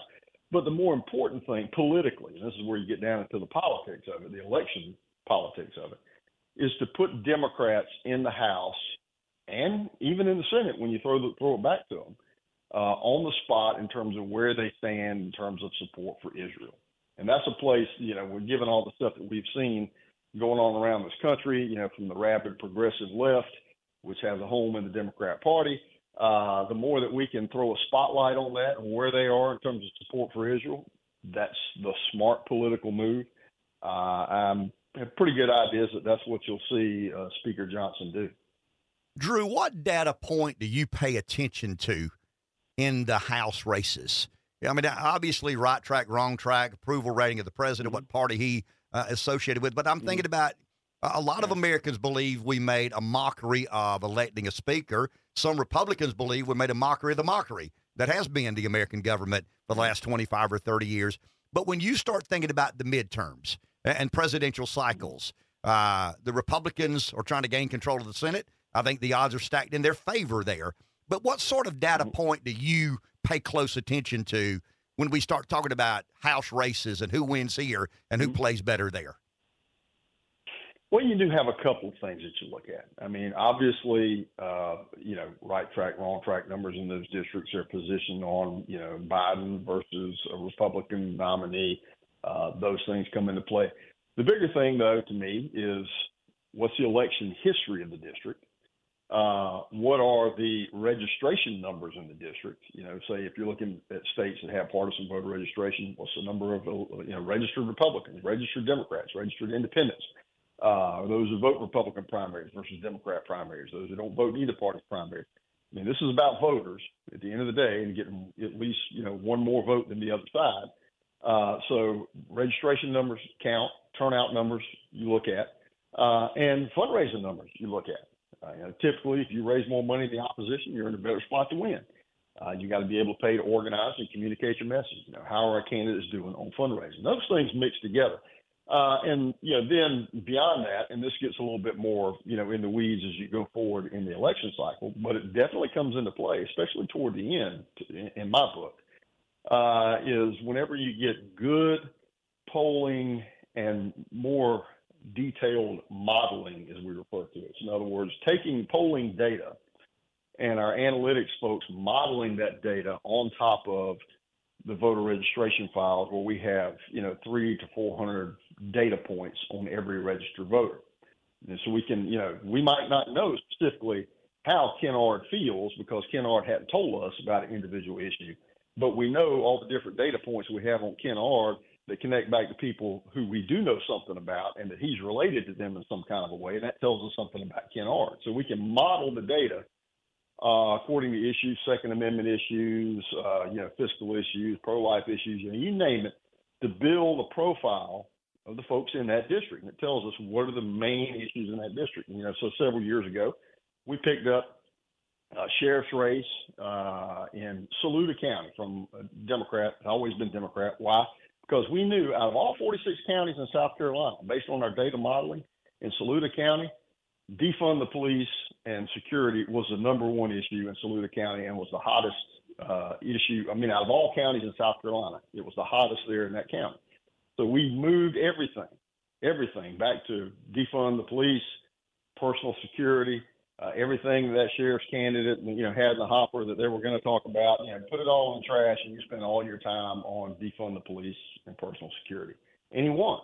Uh, that's the kind of thing we did with house races here in South Carolina last year. You know, we picked up, we won eight, lost one. So we had a net pickup of seven state house districts last time here in South Carolina. Four of those districts we hadn't won since Sherman left town. Why? Because we focused on the issues in those districts and, and good data, uh, and that makes a big difference. That's when politics gets scientific and uh, mathematics. mathematics always win. Last question, Drew McKissick, SCGOP chair, co-chair of the National Party with us. Last question. There, there's kind of a there's a sentiment amongst some Republicans that believe it's in all of our best interests to end the presidential campaign, not have any more uh, debates, spend the money on trying to beat um, Democrats. What say you mm-hmm. about that proposition? Well, first off, you know, we're talking about spending money. What money are you talking about? Whose money? Yeah. So when it comes to, say, for instance, putting on debates, uh, the, party doesn't pay any money to put on these debates. The networks do. Uh, that's that's the deal we put together with them. So in some cases they plunk down between two and three million dollars to put on, you know, nationally televised debate. Uh, that's the negotiations we engage in. In terms of the process itself, though, here's the thing: you have to remember, no matter how many people within the party want a particular person as a nominee we need to go through the process because once we get to a convention and we actually, you know, crown a nominee, if you will, we have to be in a position where everybody else who wanted somebody else feels like everybody got a fair shake. Everybody had to pro- let the process play out because when it's, you know, when the convention is over, we have to put the party back together again to win. You win through unity, you lose through, you know, subtraction and division. We need addition and multiplication everybody's got to feel like they had their shot and that it was a fair process. And if we do that, it's easier to put it back together. If they feel like it was short circuited or it was rigged, uh, then you're going to lose people. And some maybe you don't even maybe you don't lose their vote. Maybe at the end of the day they do vote straight Republican, but the point is you'll lose them in terms of work. Yeah, I take somebody who will work for me over people who will just vote for me any day of the week and twice on Sunday they got to feel like the process is played out fairly. Well explained. Drew, thank you for your time, my man. Hope to talk again next week. Yes, sir. Y'all have a good one. Thank you. That's kind of an interesting inside look. It really comes down to science and math. I mean, it is candidates, good candidates, bad candidates, good messaging, bad ca- messaging, good fundraising, bad fundraising. But eventually, it all bottlenecks the science and math of politics. Two beats one every time. you know, uh, 81 million beats 75 million every single time. Let's take a break. We'll be back in just a second. You know, one, of the first things I remember when Rev and I started this crazy journey on radio, one of the first things we're talking about politics and being a candidate and, and, and being in office, and it's still about math. I mean, it, it, it's about campaigns, it's about candidates, it's about yard signs, it, it's about radio ads, it's a, it's a lot of things that go in to it. But on the other side of success or failure is math. I mean, it's data. I mean, it, it is what it is. Cahaley and I would always, you know, you had the best debate you've ever had, but nobody watched it. Nobody saw it. Nobody listened to it. You sucked at this, and there were, you know, we we had pretty good viewership, pretty good listenership, pretty good participation. So it's all about taking that data and making something of it. And the Democrats historically have been much better. And, I, I'm going to give uh, the transformational President Barack Obama a lot of credit here. He ushered in an era of data gathering, um, uh, you know, um, data discernment, what to make up. You gather all this data. Okay, I've got all this data. What, what do I do with it now? And the Obama team was cutting edge when it comes to how to message, how to take that data and turn it into votes. I mean, in essence, you got all this data. I think the Republicans are better now than they were, but I still don't think they're anywhere near as good as the Democrats are. And I give Obama and that machine they built a lot of credit. I mean, they were really, really bright, liberal minded young people who understand um, data, data gathering. Uh, once again, it's called data discernment in, in the world of politics. And we were sitting over here, you know, putting stamps on the back of envelopes. And, uh, and we just got behind on the digital era of American politics. And they had a, I I mean, give the devil his due, and literally and figuratively. Um, you know, he was a charismatic, um, just just kind of a um, a captivating political figure. Is that fair? I mean, it, I despite and you're not Yeah. caring much for his platform or agenda, I mean, he was a, a captivating political figure and was surrounded by a lot of young, smart people who understood we're not going to win campaigns like we did 20, 25 years ago. Um, here's what we're going to do. And I think Democrats, I mean, I think Republicans were like, do what? You mean you can take that computer and do that? You can, okay. Um, let's go to the I phone. think you're exactly right. Here's Mike in Darlington. Good morning, Mike. Uh, good morning. Uh, the great show as always, but uh, I think you're right on it, Ken and uh, Drew. It, it it really encouraged me when he said that the followers are important because my my brief and uh, sundry experience with politics is like you've got primary voters, you've got voters, you've got followers, you've got workers, and you got donors.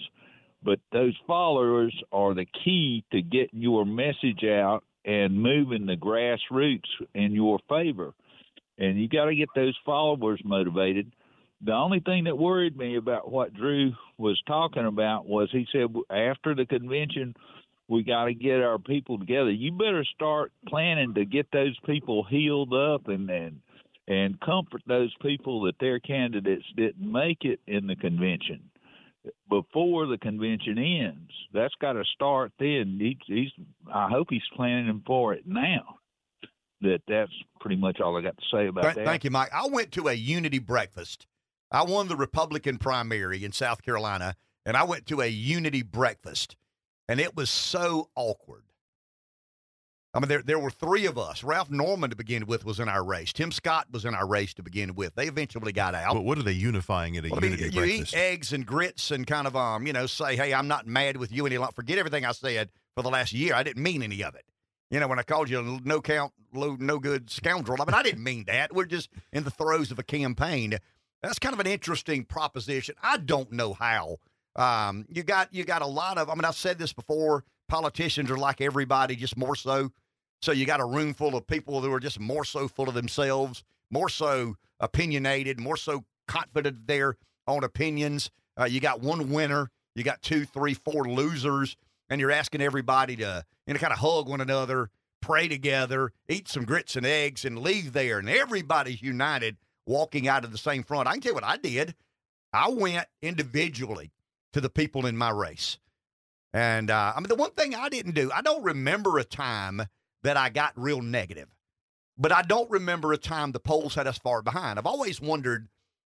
I mean, I, the only race, I mean, I never polled in county council. I polled at lieutenant governor, and I never saw a poll that had me behind. So I don't know what I would have done if I were six behind or seven behind. Uh, I don't know what I would have said. I mean, I'm man enough to admit that. I'd like to believe that I'd keep it clean, but I don't know. I don't Yeah, have if, if any the idea. low road was your path to victory, Well, I mean, I had a chance to go after a guy, but we were nine up on him. Why, why do I go after a guy and cause concern and controversy when? But what if I'd have been nine down? I mean, you know, what would I have done? I mean, I, I probably would have gone after him and used some of that negative campaigning and information. I have to believe the being the victor at the Unity Breakfast is the more fun role. Well, I mean, it's just a lot more fun. But you, you really look around and say, "Hey, I got some Republican. I got more Republican votes than anybody, but I didn't get them all."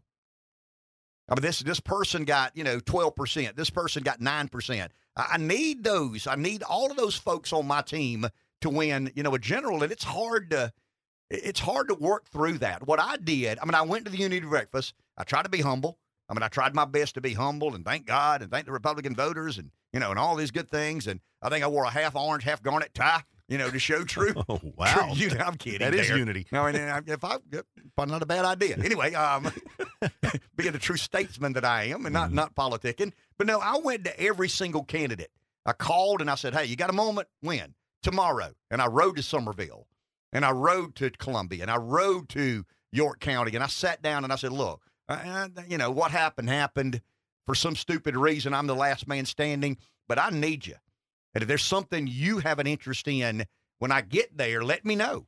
I mean, you know, are you interested in the the ch- whatever, whatever? And I- you know, I don't know that I can move mountains, but I'm willing to go to bat for you if there's something in politics you want to pursue. And I did that individually. I didn't sit at a a group meeting and we all, you know, kind of passed the the you know passed the the keg or you know where I'm headed. I mean, it was not a, a party. It was a um a sincere effort to try and convince that person. I, I got no idea why I'm here and you're there, but it is, and and I need you to do what you can to help me. And everybody had an ask. Rest assured, everybody had uh, an ask. Let's go to the phone. Jim and Florence. Good morning, Jim. You're on. Hey, good morning. Hey, Ken, who was the guy that ran as a third party against Lindsey Graham the last go round?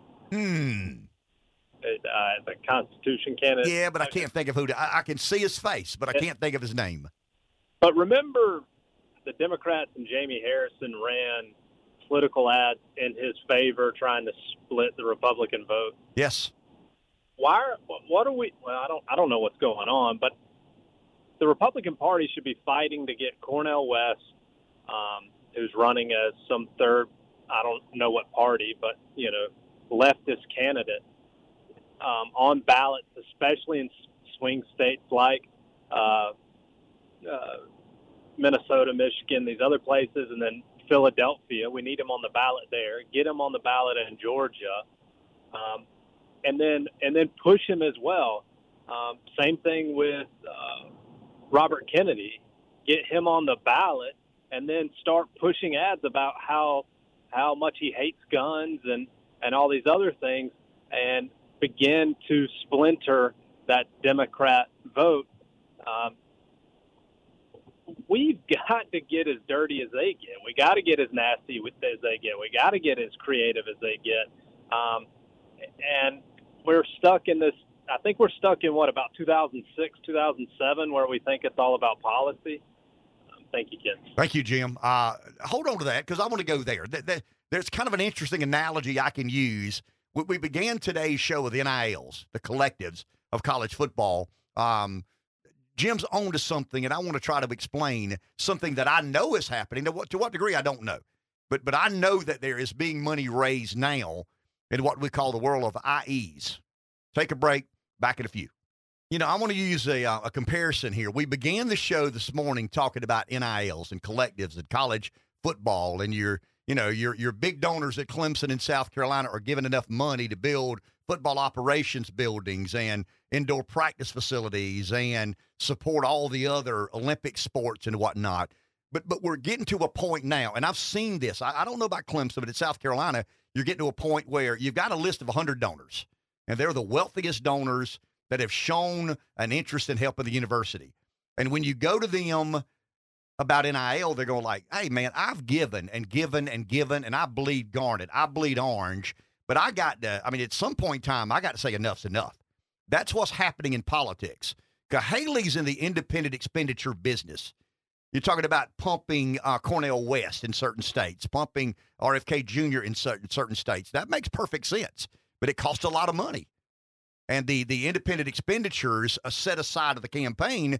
You're going to the guy to ask him to give the RNC a million dollars, and then you go back next year. Peter Thiel, let's use Thiel as, an example.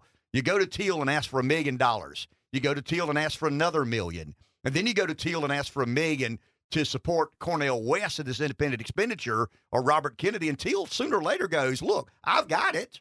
I mean, there's no doubt about it. I've got it. But damn, I mean, is it that important? I mean, I want to win the election. Clemson wants to win football games. South Carolina. But is it at some point in time, wealthy people say, don't I have an obligation to make the world a better place? I mean, I, have got it to give. There's no doubt me giving you another million dollars to pump RFK Jr. or Cornel West is not going to change my lifestyle. Still got a house in Vail. I still got a house in London. I still live, you know, but but I just at some point in time I got to say enough's enough. I got to look in the mirror, and I think that's happening in college football, and I know it's happening in in politics. Some of these mega donors are beginning to say, I, I, I don't know, man. I mean, I, you know, I've given ten million dollars to the DNC. I've given 11, 12, 15 million to, to candidate X, Y, or Z, and I'm just not doing that anymore. And I got to believe some of the uber wealthy at Clemson and South Carolina are kind of sort of saying some of the similar sorts of things. Let's go to the phone. Charles in Lamar. Good morning, Charles. Good morning. You know, uh, because of my business, I tell you, I subscribe to the King Street paper and the Bishopville paper and the Darlington paper. Every one of them, everyone's got a full page ad for Robert F. Kennedy Jr uh, in there every week. But they forget to mention some of the things that your caller mentioned we, we might need to spread. Uh, they never mentioned that he's a gun control uh, freak. They never mentioned that he's a, a climate alarmist. They always talk about uh, respect and tradition in the Kennedy family. So, uh, but anyway, that's not why. That's not what, what I call for. I was shocked this morning. I want to ask you a question, uh, Ken. On October 8th, just give me a guess off your head. On October 8th, what do you think the, was the percentage of Americans who supported Israel that Sunday morning after the massacre over there on Saturday? What do you Hmm. think that number was? 90%? I, I was going to say 85%. The media in this country have gone to work to try to fix that problem. And you mentioned a poll yesterday, a Harvard Harris poll, where young people 18 to 24, 48% favor Hamas over Israel. Saw a poll on Twitter this morning. Now, it was an unscientific poll, and you've seen them where somebody says, hey, here's my poll, blah, blah, blah. Question was, what is the most evil government ever? And there were three choices Nazi Germany 1939, Israel 2023, and not sure. And as of about two hours ago, Nazi Germany 1939 was at 15%, and Israel 2023 was at 73%. And that has changed that much in, uh, what, 18 days? Um, as a result of the, of the damn media in this country and the BS that they broadcast every day. And I think we're just confirms we are living in a in a clown world. We are living in a clown world that they can do that and have that effect on our people. Again, not trying to sway anybody in my way of thinking. Just want to share my thoughts. Thank you, Charles. Appreciate that. You know, and I mean, I don't know that I coined this phrase, but uh, I was talking about the the media trying to create a narrative is still the case. I mean, the media we, we've had a, uh decentralization of news. There's no doubt about that. Uh, ABC, NBC, and ABC News are not as influential as they once were, but they're still influential. I mean, they're still well funded. They're well staffed. They, they're they're very creative in how they pitch their stories, how they manipulate and distort, you know, the facts and truths. Um, it is bizarre to me, and, and it's not Palestine. When I read the poll, the Harvard Harris poll, I, I, I went back and read it again. I said that can't be the case. I mean, I understand 18 to 24 year olds divided between Palestine or Palestinians and, and Jews. I mean, I get that. Okay, that's fair enough. Um, the elite universities have done a good enough job of convincing people that the state of Israel has, you know, um, taken advantage of its prospects and positions. Um, I don't want to put words in Josh's mouth, but Josh kind of believes a little bit of that. Is that fair? I mean, you you think Israel has unfairly unfairly played their hand, gaining more and more favor with the United States Defense Department and government? Is that fair? Yeah. Okay. I mean, Yeah. I, you you and I talked off the air about it. I want to make sure I don't misrepresent what you said. Um, and and I will accept that, and, I, and I've accepted this that I have a more traditional, you know, and, and a more not just a biblical worldview, a more traditional biblical worldview of um of the I don't know the the, the relationship that, that America and its government has with the Israelis, the Jewish people, the Jewish the Jewish state, um, the strategic ally in the Middle East. Um, I guess as part of the geopolitics of of my life. But but but but I want to go back to what Charles said. The media can still distort. I mean, they're unbelievably adept at manipulating. And here's the deal: if you're not informed, then you're malleable. I mean, if you don't have these beliefs, they're not going to change Charles's mind because Charles is aware. Charles pays attention. Charles, you know, doesn't just listen to Wake Up Carolina. I'm saying that leads you to be informed. I mean, he probably spends an hour or so of his day to try and better understand the world around him. But if you're watching rerun after rerun of Seinfeld and you flip to CNN for two minutes or three minutes and they say Israel bad, Hamas good, I mean, it, it, it really, I mean, it, it does. It has, it has an effect. It has an impact, no doubt. Take a break.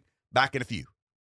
I would say that I've really enjoyed Fox News Radio's Eben Brown joining us for the last several um, times, but enjoy and genocide just don't seem to be the enlightened. I have been enlightened uh, by Eben's appearances here on Wake Up Carolina.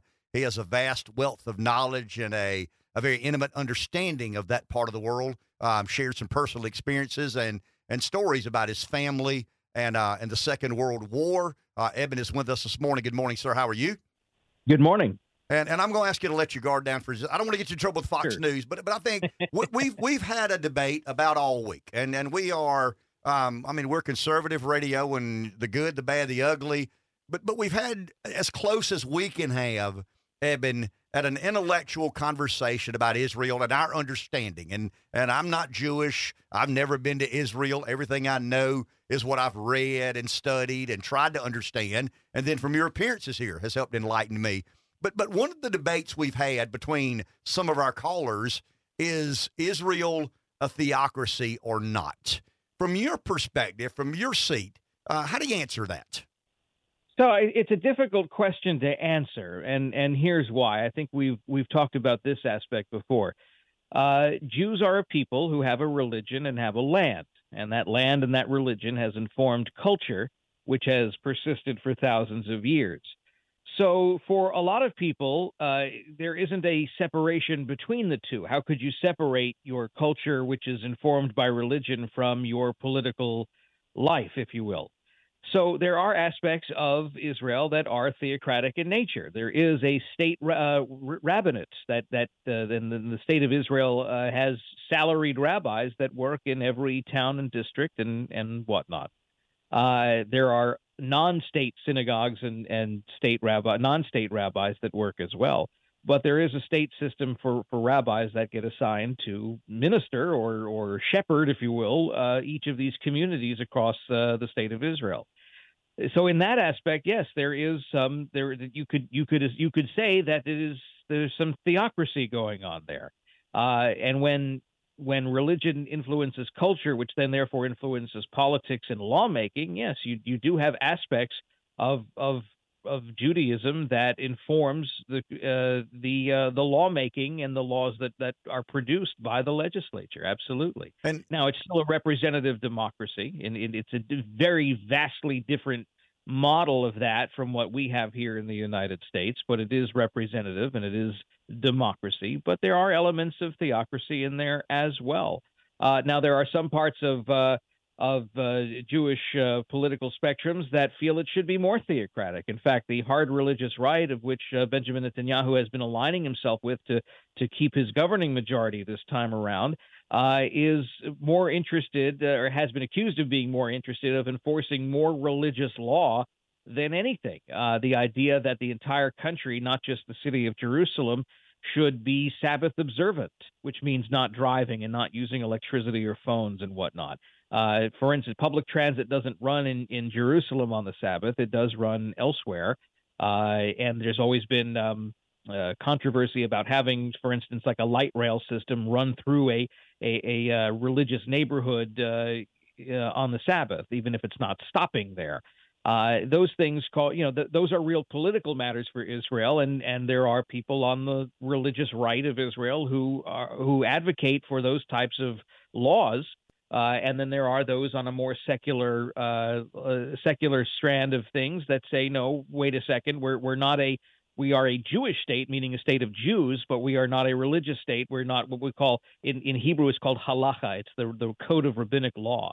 Uh, we, we're, we're sort of the big question of Israeli society: is is it a Jewish state or is it a halachic state? And that's uh, that's constantly being argued and bandied about. And it's fair to say, I mean, I'm, a, I'm an American making an interpretation. My interpretation from my studying and trying to better understand it, when Israel's government is what you and I would consider far right, there is more opposition to a stu- two-state solution with Palestinians. Is is that accurate? I think that's been historically accurate. I I haven't seen any real opinion polling yet in the past three weeks. I'm not sure that that much was done, but it does feel like there is a shift in that. That there are more centrist and left-leaning uh, uh, Israelis who have uh, are more skeptical or, or abandoning the idea of the two-state solution. Some of that may be the anger talking. Uh, but uh, some of it may be grounded, saying that they they've been convinced otherwise now that, that that's an impossibility to have that as long, especially as long as Hamas continues to rule in Gaza, uh, and the Palestinian Authority and and and Fatah. Uh, in the uh, Palestinian lands in the West Bank, uh, continue to rule there because they too, while perhaps they have been less violent in compared to Hamas, they still engage in terrorism. They still engage in corruption and bribery. Uh, and they still engage in, in pay for slay terrorism, where uh, a, a, family is paid millions of dollars over many years uh, for the acts of one of their sons committing uh, committing like a suicide bomb, for instance. So, someone as informed as you are, what did you make of what President Biden had to say at his press conference yesterday? Well, look, it, the, I think it is the president's initial reactions to be uh, deferential to the state of Israel, specifically about their uh, need to remove Hamas as a threat. I think that he is pressured from um, uh, people within his administration, within his inner circle, uh, to uh, to enforce some kind of strange standard that Israel needs to be proportionate in its response during a war. Uh, wars are not won. To quote, uh, if I could sanitize a quote from uh, General George S. Patton, uh, no one die, no one wins a war by dying for their country. They win wars by making the other guy die for his. Uh, wars are not proportional. That's not how they're won. Uh, you know, we, the United States, used atomic weapons in Japan to end a war.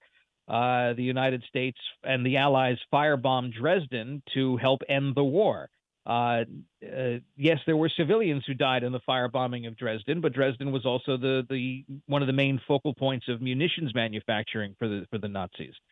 So, uh, pr- proportional responses um, to, to enforce that upon Israel would seem disingenuous.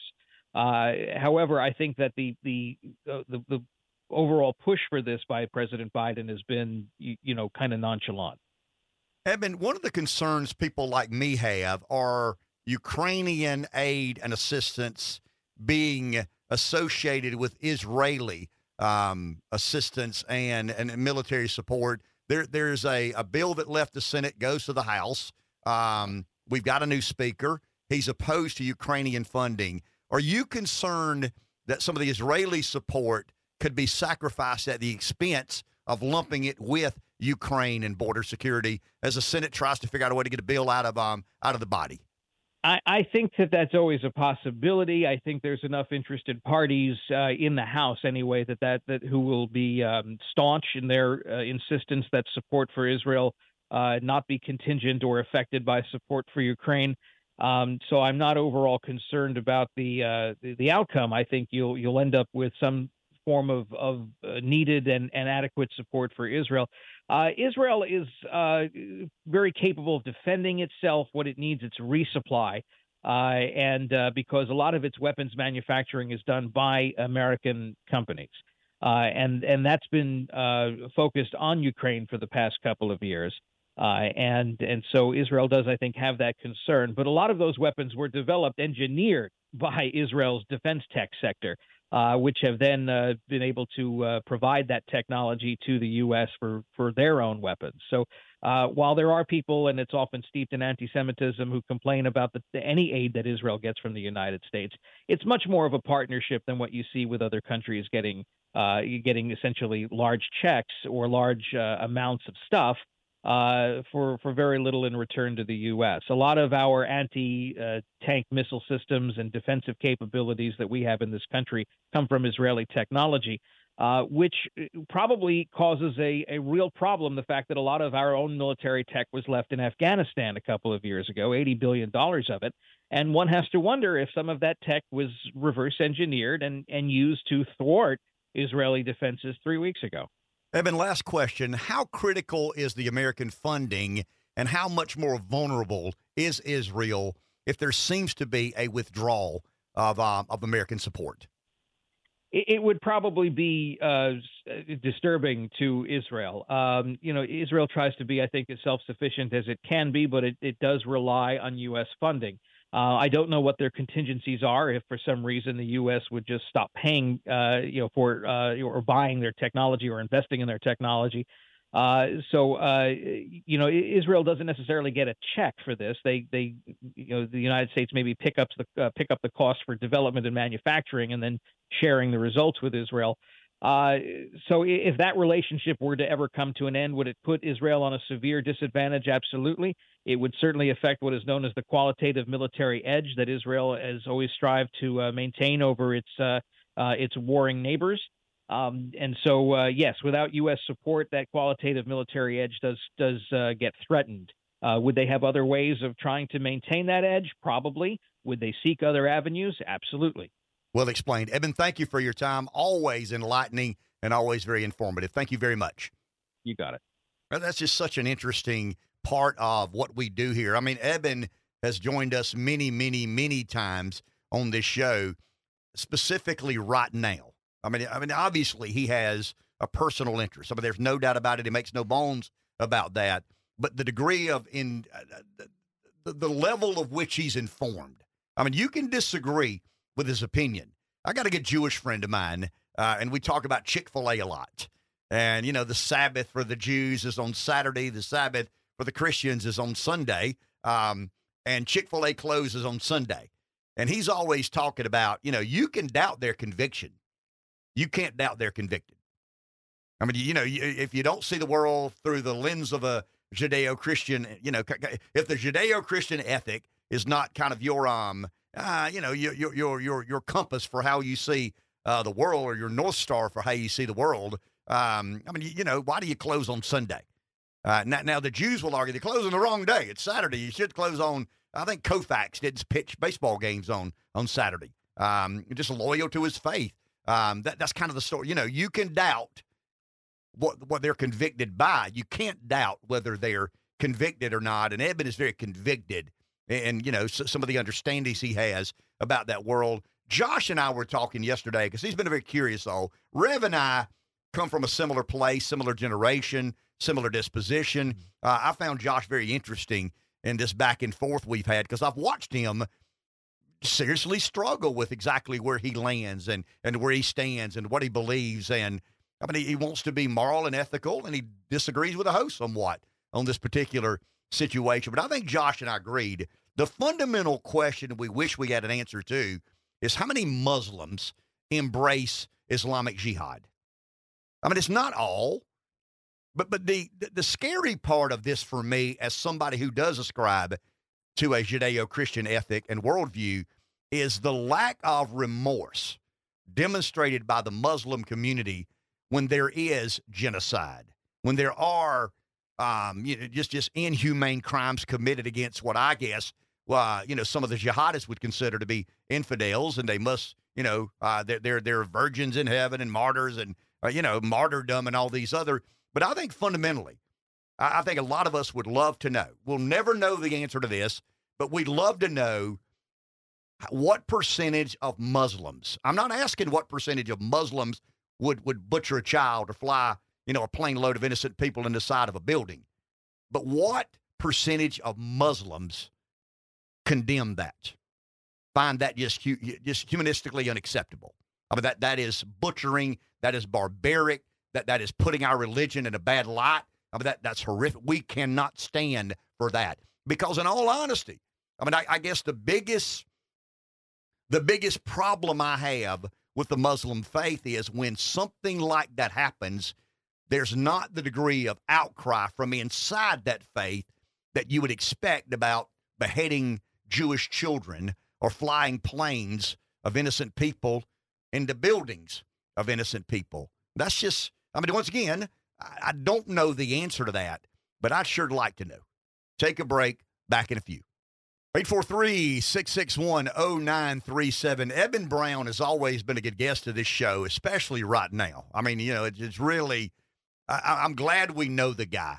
And I would never share private conversations, but Eben and I have been communicating uh, privately, and I have just such respect for his fairness, uh, not only his understanding of that part of the world, but but the fairness. Josh and I were talking a second ago and um, I mean, Josh, if Ryan calls, fine. If not, okay, Ryan's on the phone.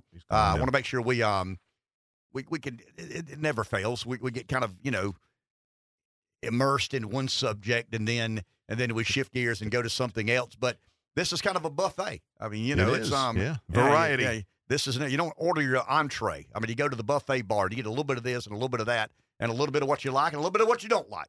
That's just kind of the way um Wake Up Carolina rolls. Ryan Schmelz is with us. Ryan, good morning. How are you? I'm doing good. How are you, sir? I am doing well. So, if Speaker Mike Johnson hadn't got elected, I got some friends in high places, and Ryan Schmelz is going to be uh, the next nominee for Speaker. But we got it done. Got somebody across the finish line. Um, surprised? Not surprised? Um, c- kind of walk me through the day yesterday. Well, I think I went into the day yesterday thinking that this was finally the guy who might be able to get the job done. I think that he had a, a popularity with the conservative wing of the party. And he also was a mild mannered politician who, you know, I, th- I think was a little bit easier for moderates to warm up to because of his demeanor. And that that was something that Jim Jordan really didn't have. You know, Jim Jordan had this massive national profile uh, very strong loyalty to former President Trump, and obviously was really well known to mainstream Democrats and people who live in swing districts as somebody who they, they in many ways weren't a fan of. So I think Johnson had that perfect balance that they needed to get those votes. And also, I think fatigue may have played a little bit of a factor too. Ron, is it fair to say that the Republican Party as it searches to re-identify itself. I mean, it's not the party of ten years ago. I mean, re- I'm not saying it's Trump's party because I don't buy into that. It is an America First party. It's dominated by domestic policies and not foreign policy. They have kind of a new take on you know where we should be involved and to yeah. what degree. But but is it fair to say that this guy was kind of where the two wings of the party meet?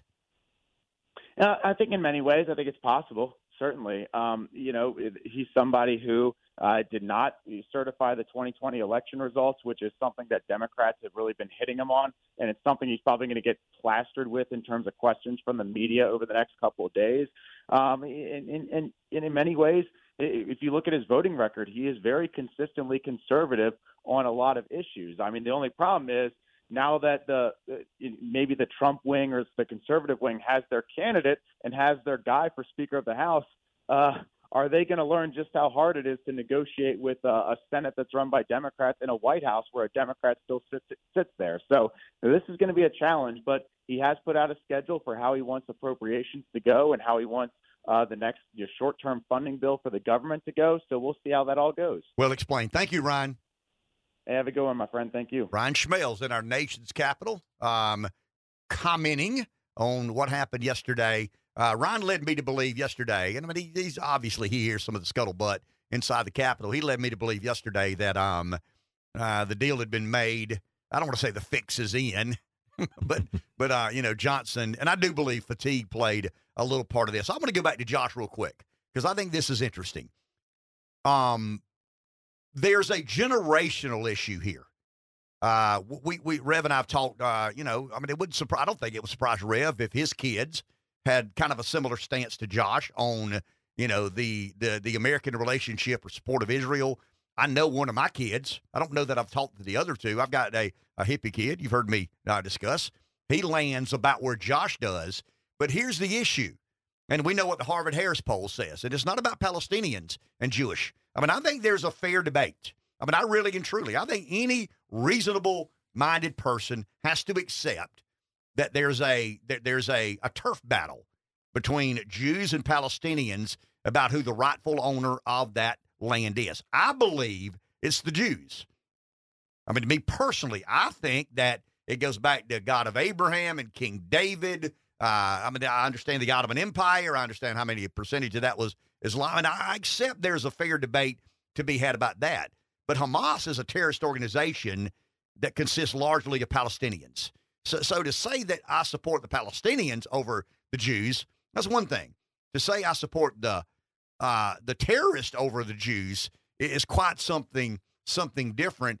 But but here's the deal, and I told Rev as he walked back in the door, there's nobody Josh's age making policy on whether or not to fund Israel.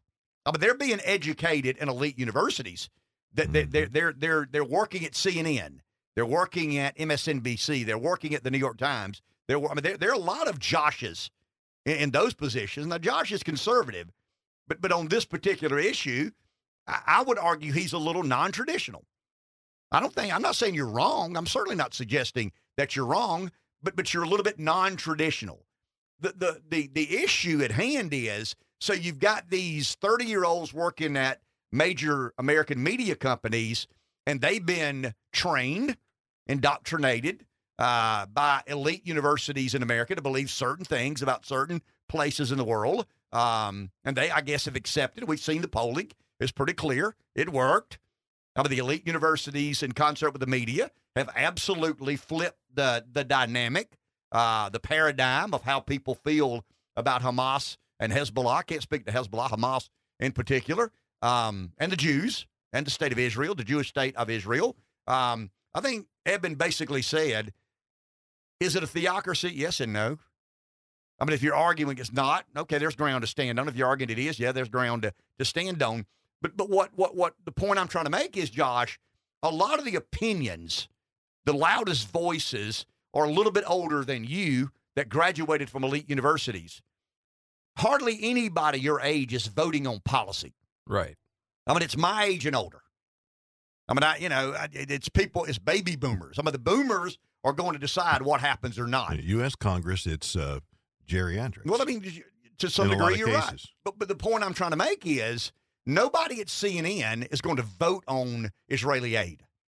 Nobody at MSNBC, nobody at Fox, nobody at the Wall Street Journal.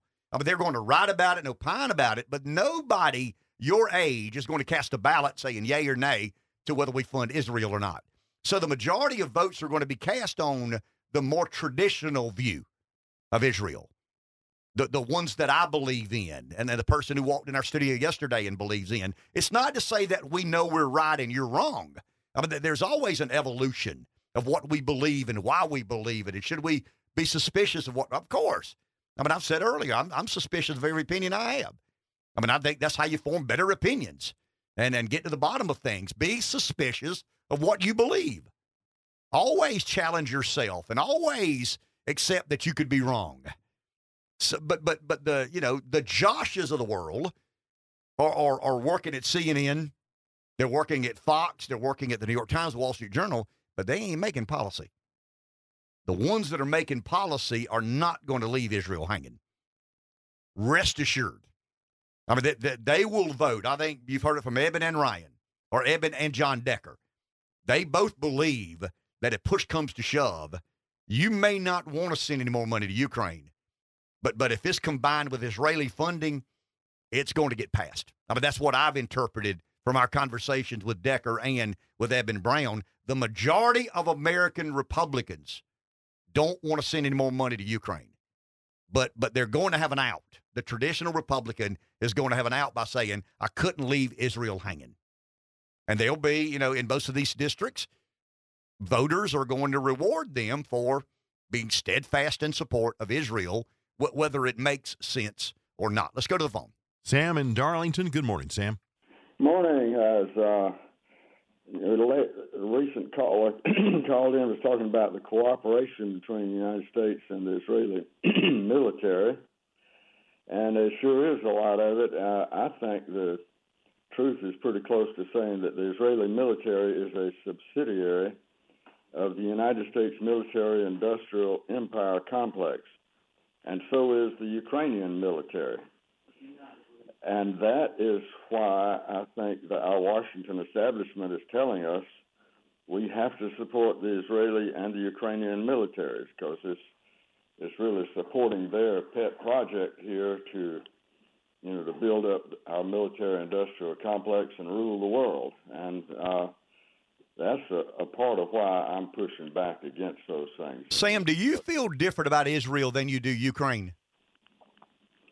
Well, yeah, there's a lot more history between us and you know we we've supported them for a long time. They uh, we have uh, in the past sometimes not been supportive enough. You know, during the beginning of World War II, and uh, so yeah, I, I think there's we have you know a little bit more uh, more obligation to Israel, but uh, but it is Israeli Jews that are speaking out against the Netanyahu regime that inspire me and is and Jewish intellectuals in the United States like Noam Chomsky and uh, and uh, Seymour Hersh and these guys that have criticized the way Israel, uh, the state of Israel, treats the Palestinians, and so I don't feel like I'm anti-Jewish.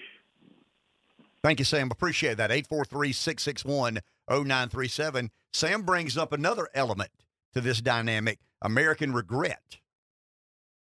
You know, do, do, do the Americans still regret the fact that they were so late to the game and if not for the bombing of Pearl Harbor, may have not entered? I mean, I, I think we would have. I think history shows clearly that we were heading uh, our way into being involved. Obviously, December 7, 1941 changed and, uh, and accelerated everything. But but I, have always wondered, and I don't know how you measure that. I mean, that, that would be the most inexact, imprecise measurement ever. But what sort of American regret lingers today that, that our, our, our kind of default position, Rev, says, uh, we did it once, can't do it again. You know, we, we allowed things to happen in this world that we should.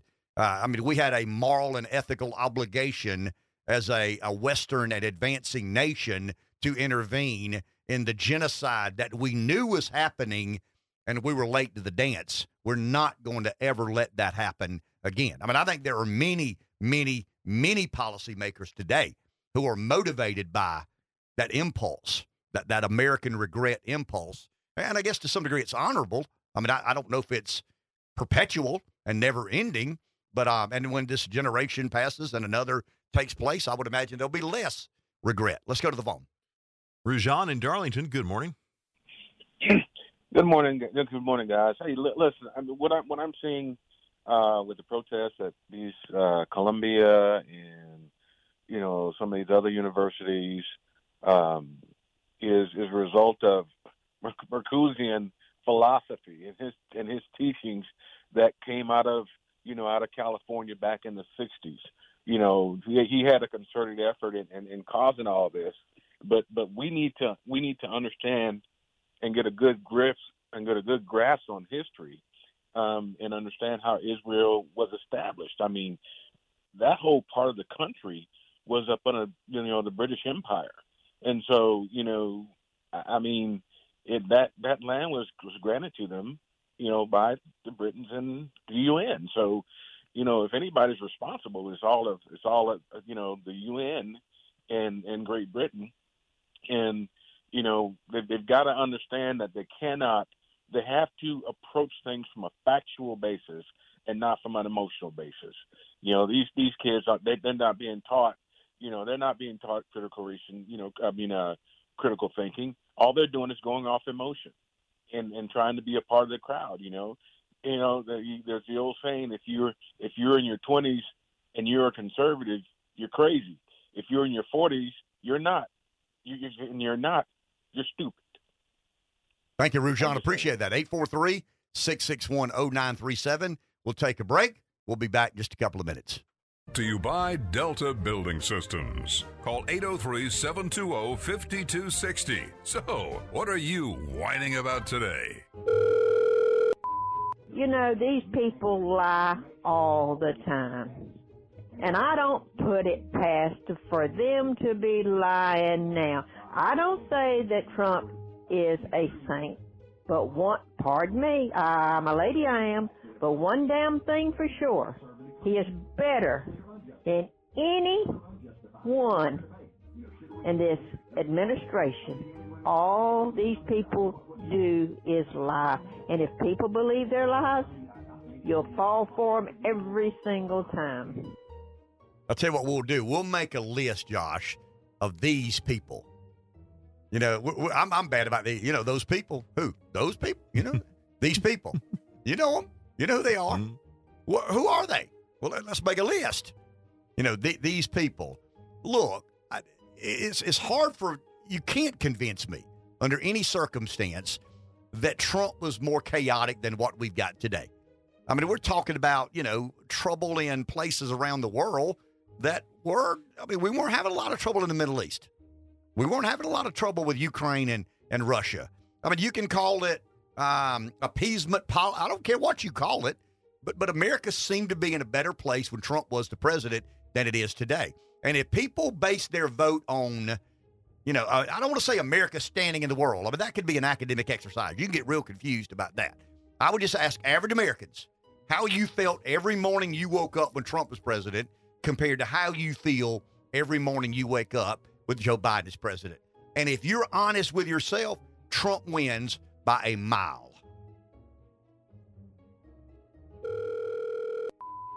Proud Democrat, knowing that Barack Obama was the greatest president that we've ever had in the U.S., it's glad to see the Republicans eat each other.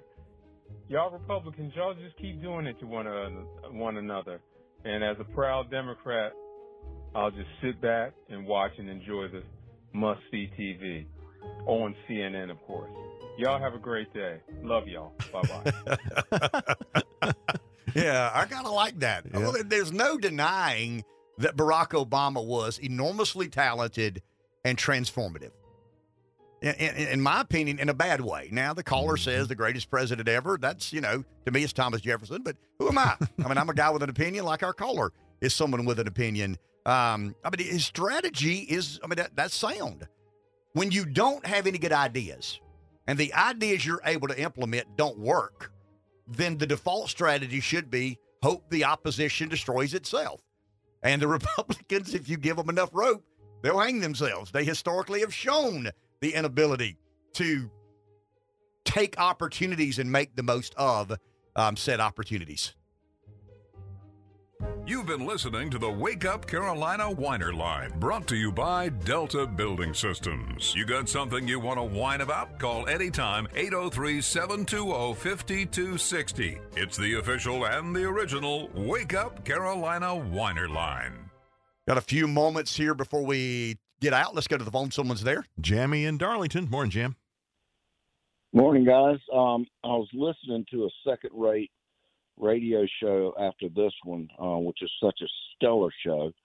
But this was a second-rate radio. Say that again, Jam. show. Say that again And- louder for the folks and out sl- back. louder and slower, please. Well, I, I I was listening to a second-rate program after this stellar program uh, yesterday. Nice. And um, they had a senator on there that said, you know, um, Biden had combined the um, the um, funds for Israel and um, and what's the other country? All of a sudden it went out of my head. Um, Uh, Ukraine. combined the Ukraine, and his argument was that's the only way he could get um, the Republicans to vote for it if he put those two together. The senator's um, idea was we need to separate the two. And this was before the new speaker was elected, who is against, you know, funding Ukraine. Maybe they will separate those two, and then we'll see what happens. I think that's the way to go. Thank you, Jim. Um, yeah, I think he'll try that, but but I, eventually I think he'll be forced. I mean, if he sends a bill back to the Senate that separates Ukrainian border security and Israeli, in other words, if he takes one bill and turns it into three, sends it back to the Senate, I just don't think it, it passes. And then you got to put the pressure on the House. Do we live Israel hanging? And that's what I tried to argue before our last break. The majority of policymakers are boomers. They're going to have that traditional view of Israel. They're going to be compelled to say, okay, I'll hold my nose and just this one time vote for money for you. But I'm not doing it again. You know, I'll never do it again. There's no doubt that I think Speaker Johnson will try to take one bill, turn into three, and they'll hash that out in the caucus, and he'll get some some input from Democrats. Um, and that may be the first bipartisan moment of his speakership.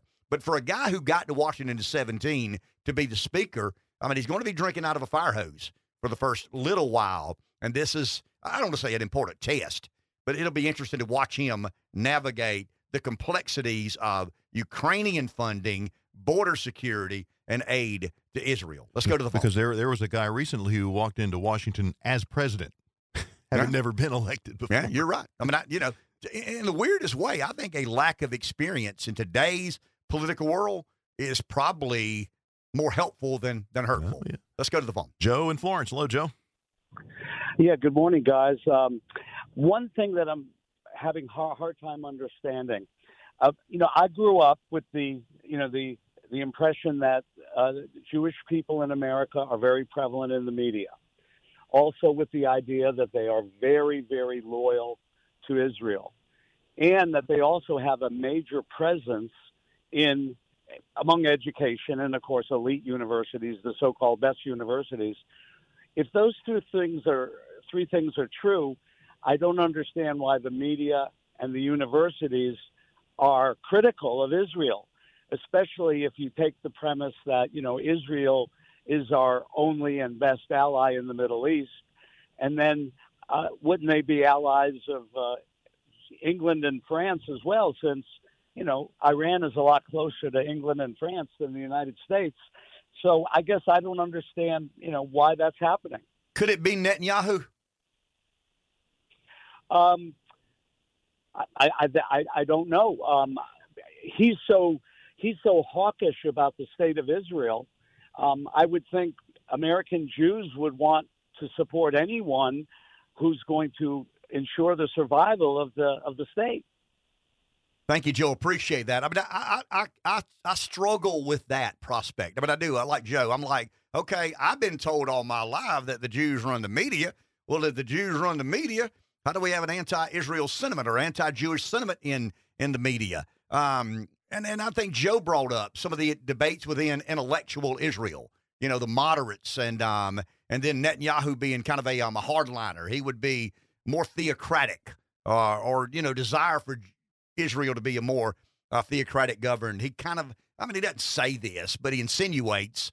He leads me to believe that he's not a big fan of the two state solution, and um, and maybe some of the Jewish media is more conciliatory to a two state solution. A lot of this has to do with, and we may dig into this tomorrow. A lot of this has to do with the deal that Israel was about to make with Saudi Arabia that could have been transformative. I mean, you, you never know, but but it seemed that Saudi Arabia was willing to say, okay, we accept the Jewish state as a Jewish state. It has a right to exist. Let's not live in the Stone Ages forever. Let's welcome and embrace modern culture and society and enlightenment. Um, now, once again, I'm not saying it worked, but it seemed to me that Saudi Arabia and Israel were on a path to a more amicable relationship. And I, I guess, you know, if Netanyahu's a hardliner on the Jewish state, then Iran would be the hardliner on uh, fanatical Islam or, you know, a, a more anti Western interpretation of Islam and the Quran. And, you know, I mean, if you want to get into the weeds and try to really intellectual digest and understand and analyze, you could easily say that the the moment Iran felt that Saudi Arabia and Israel were making sincere advancements about coexisting was the day Iran said, no, we can't have that. Um, abolishment of the Jewish state has always been our priority. Enjoy your day. We'll talk tomorrow.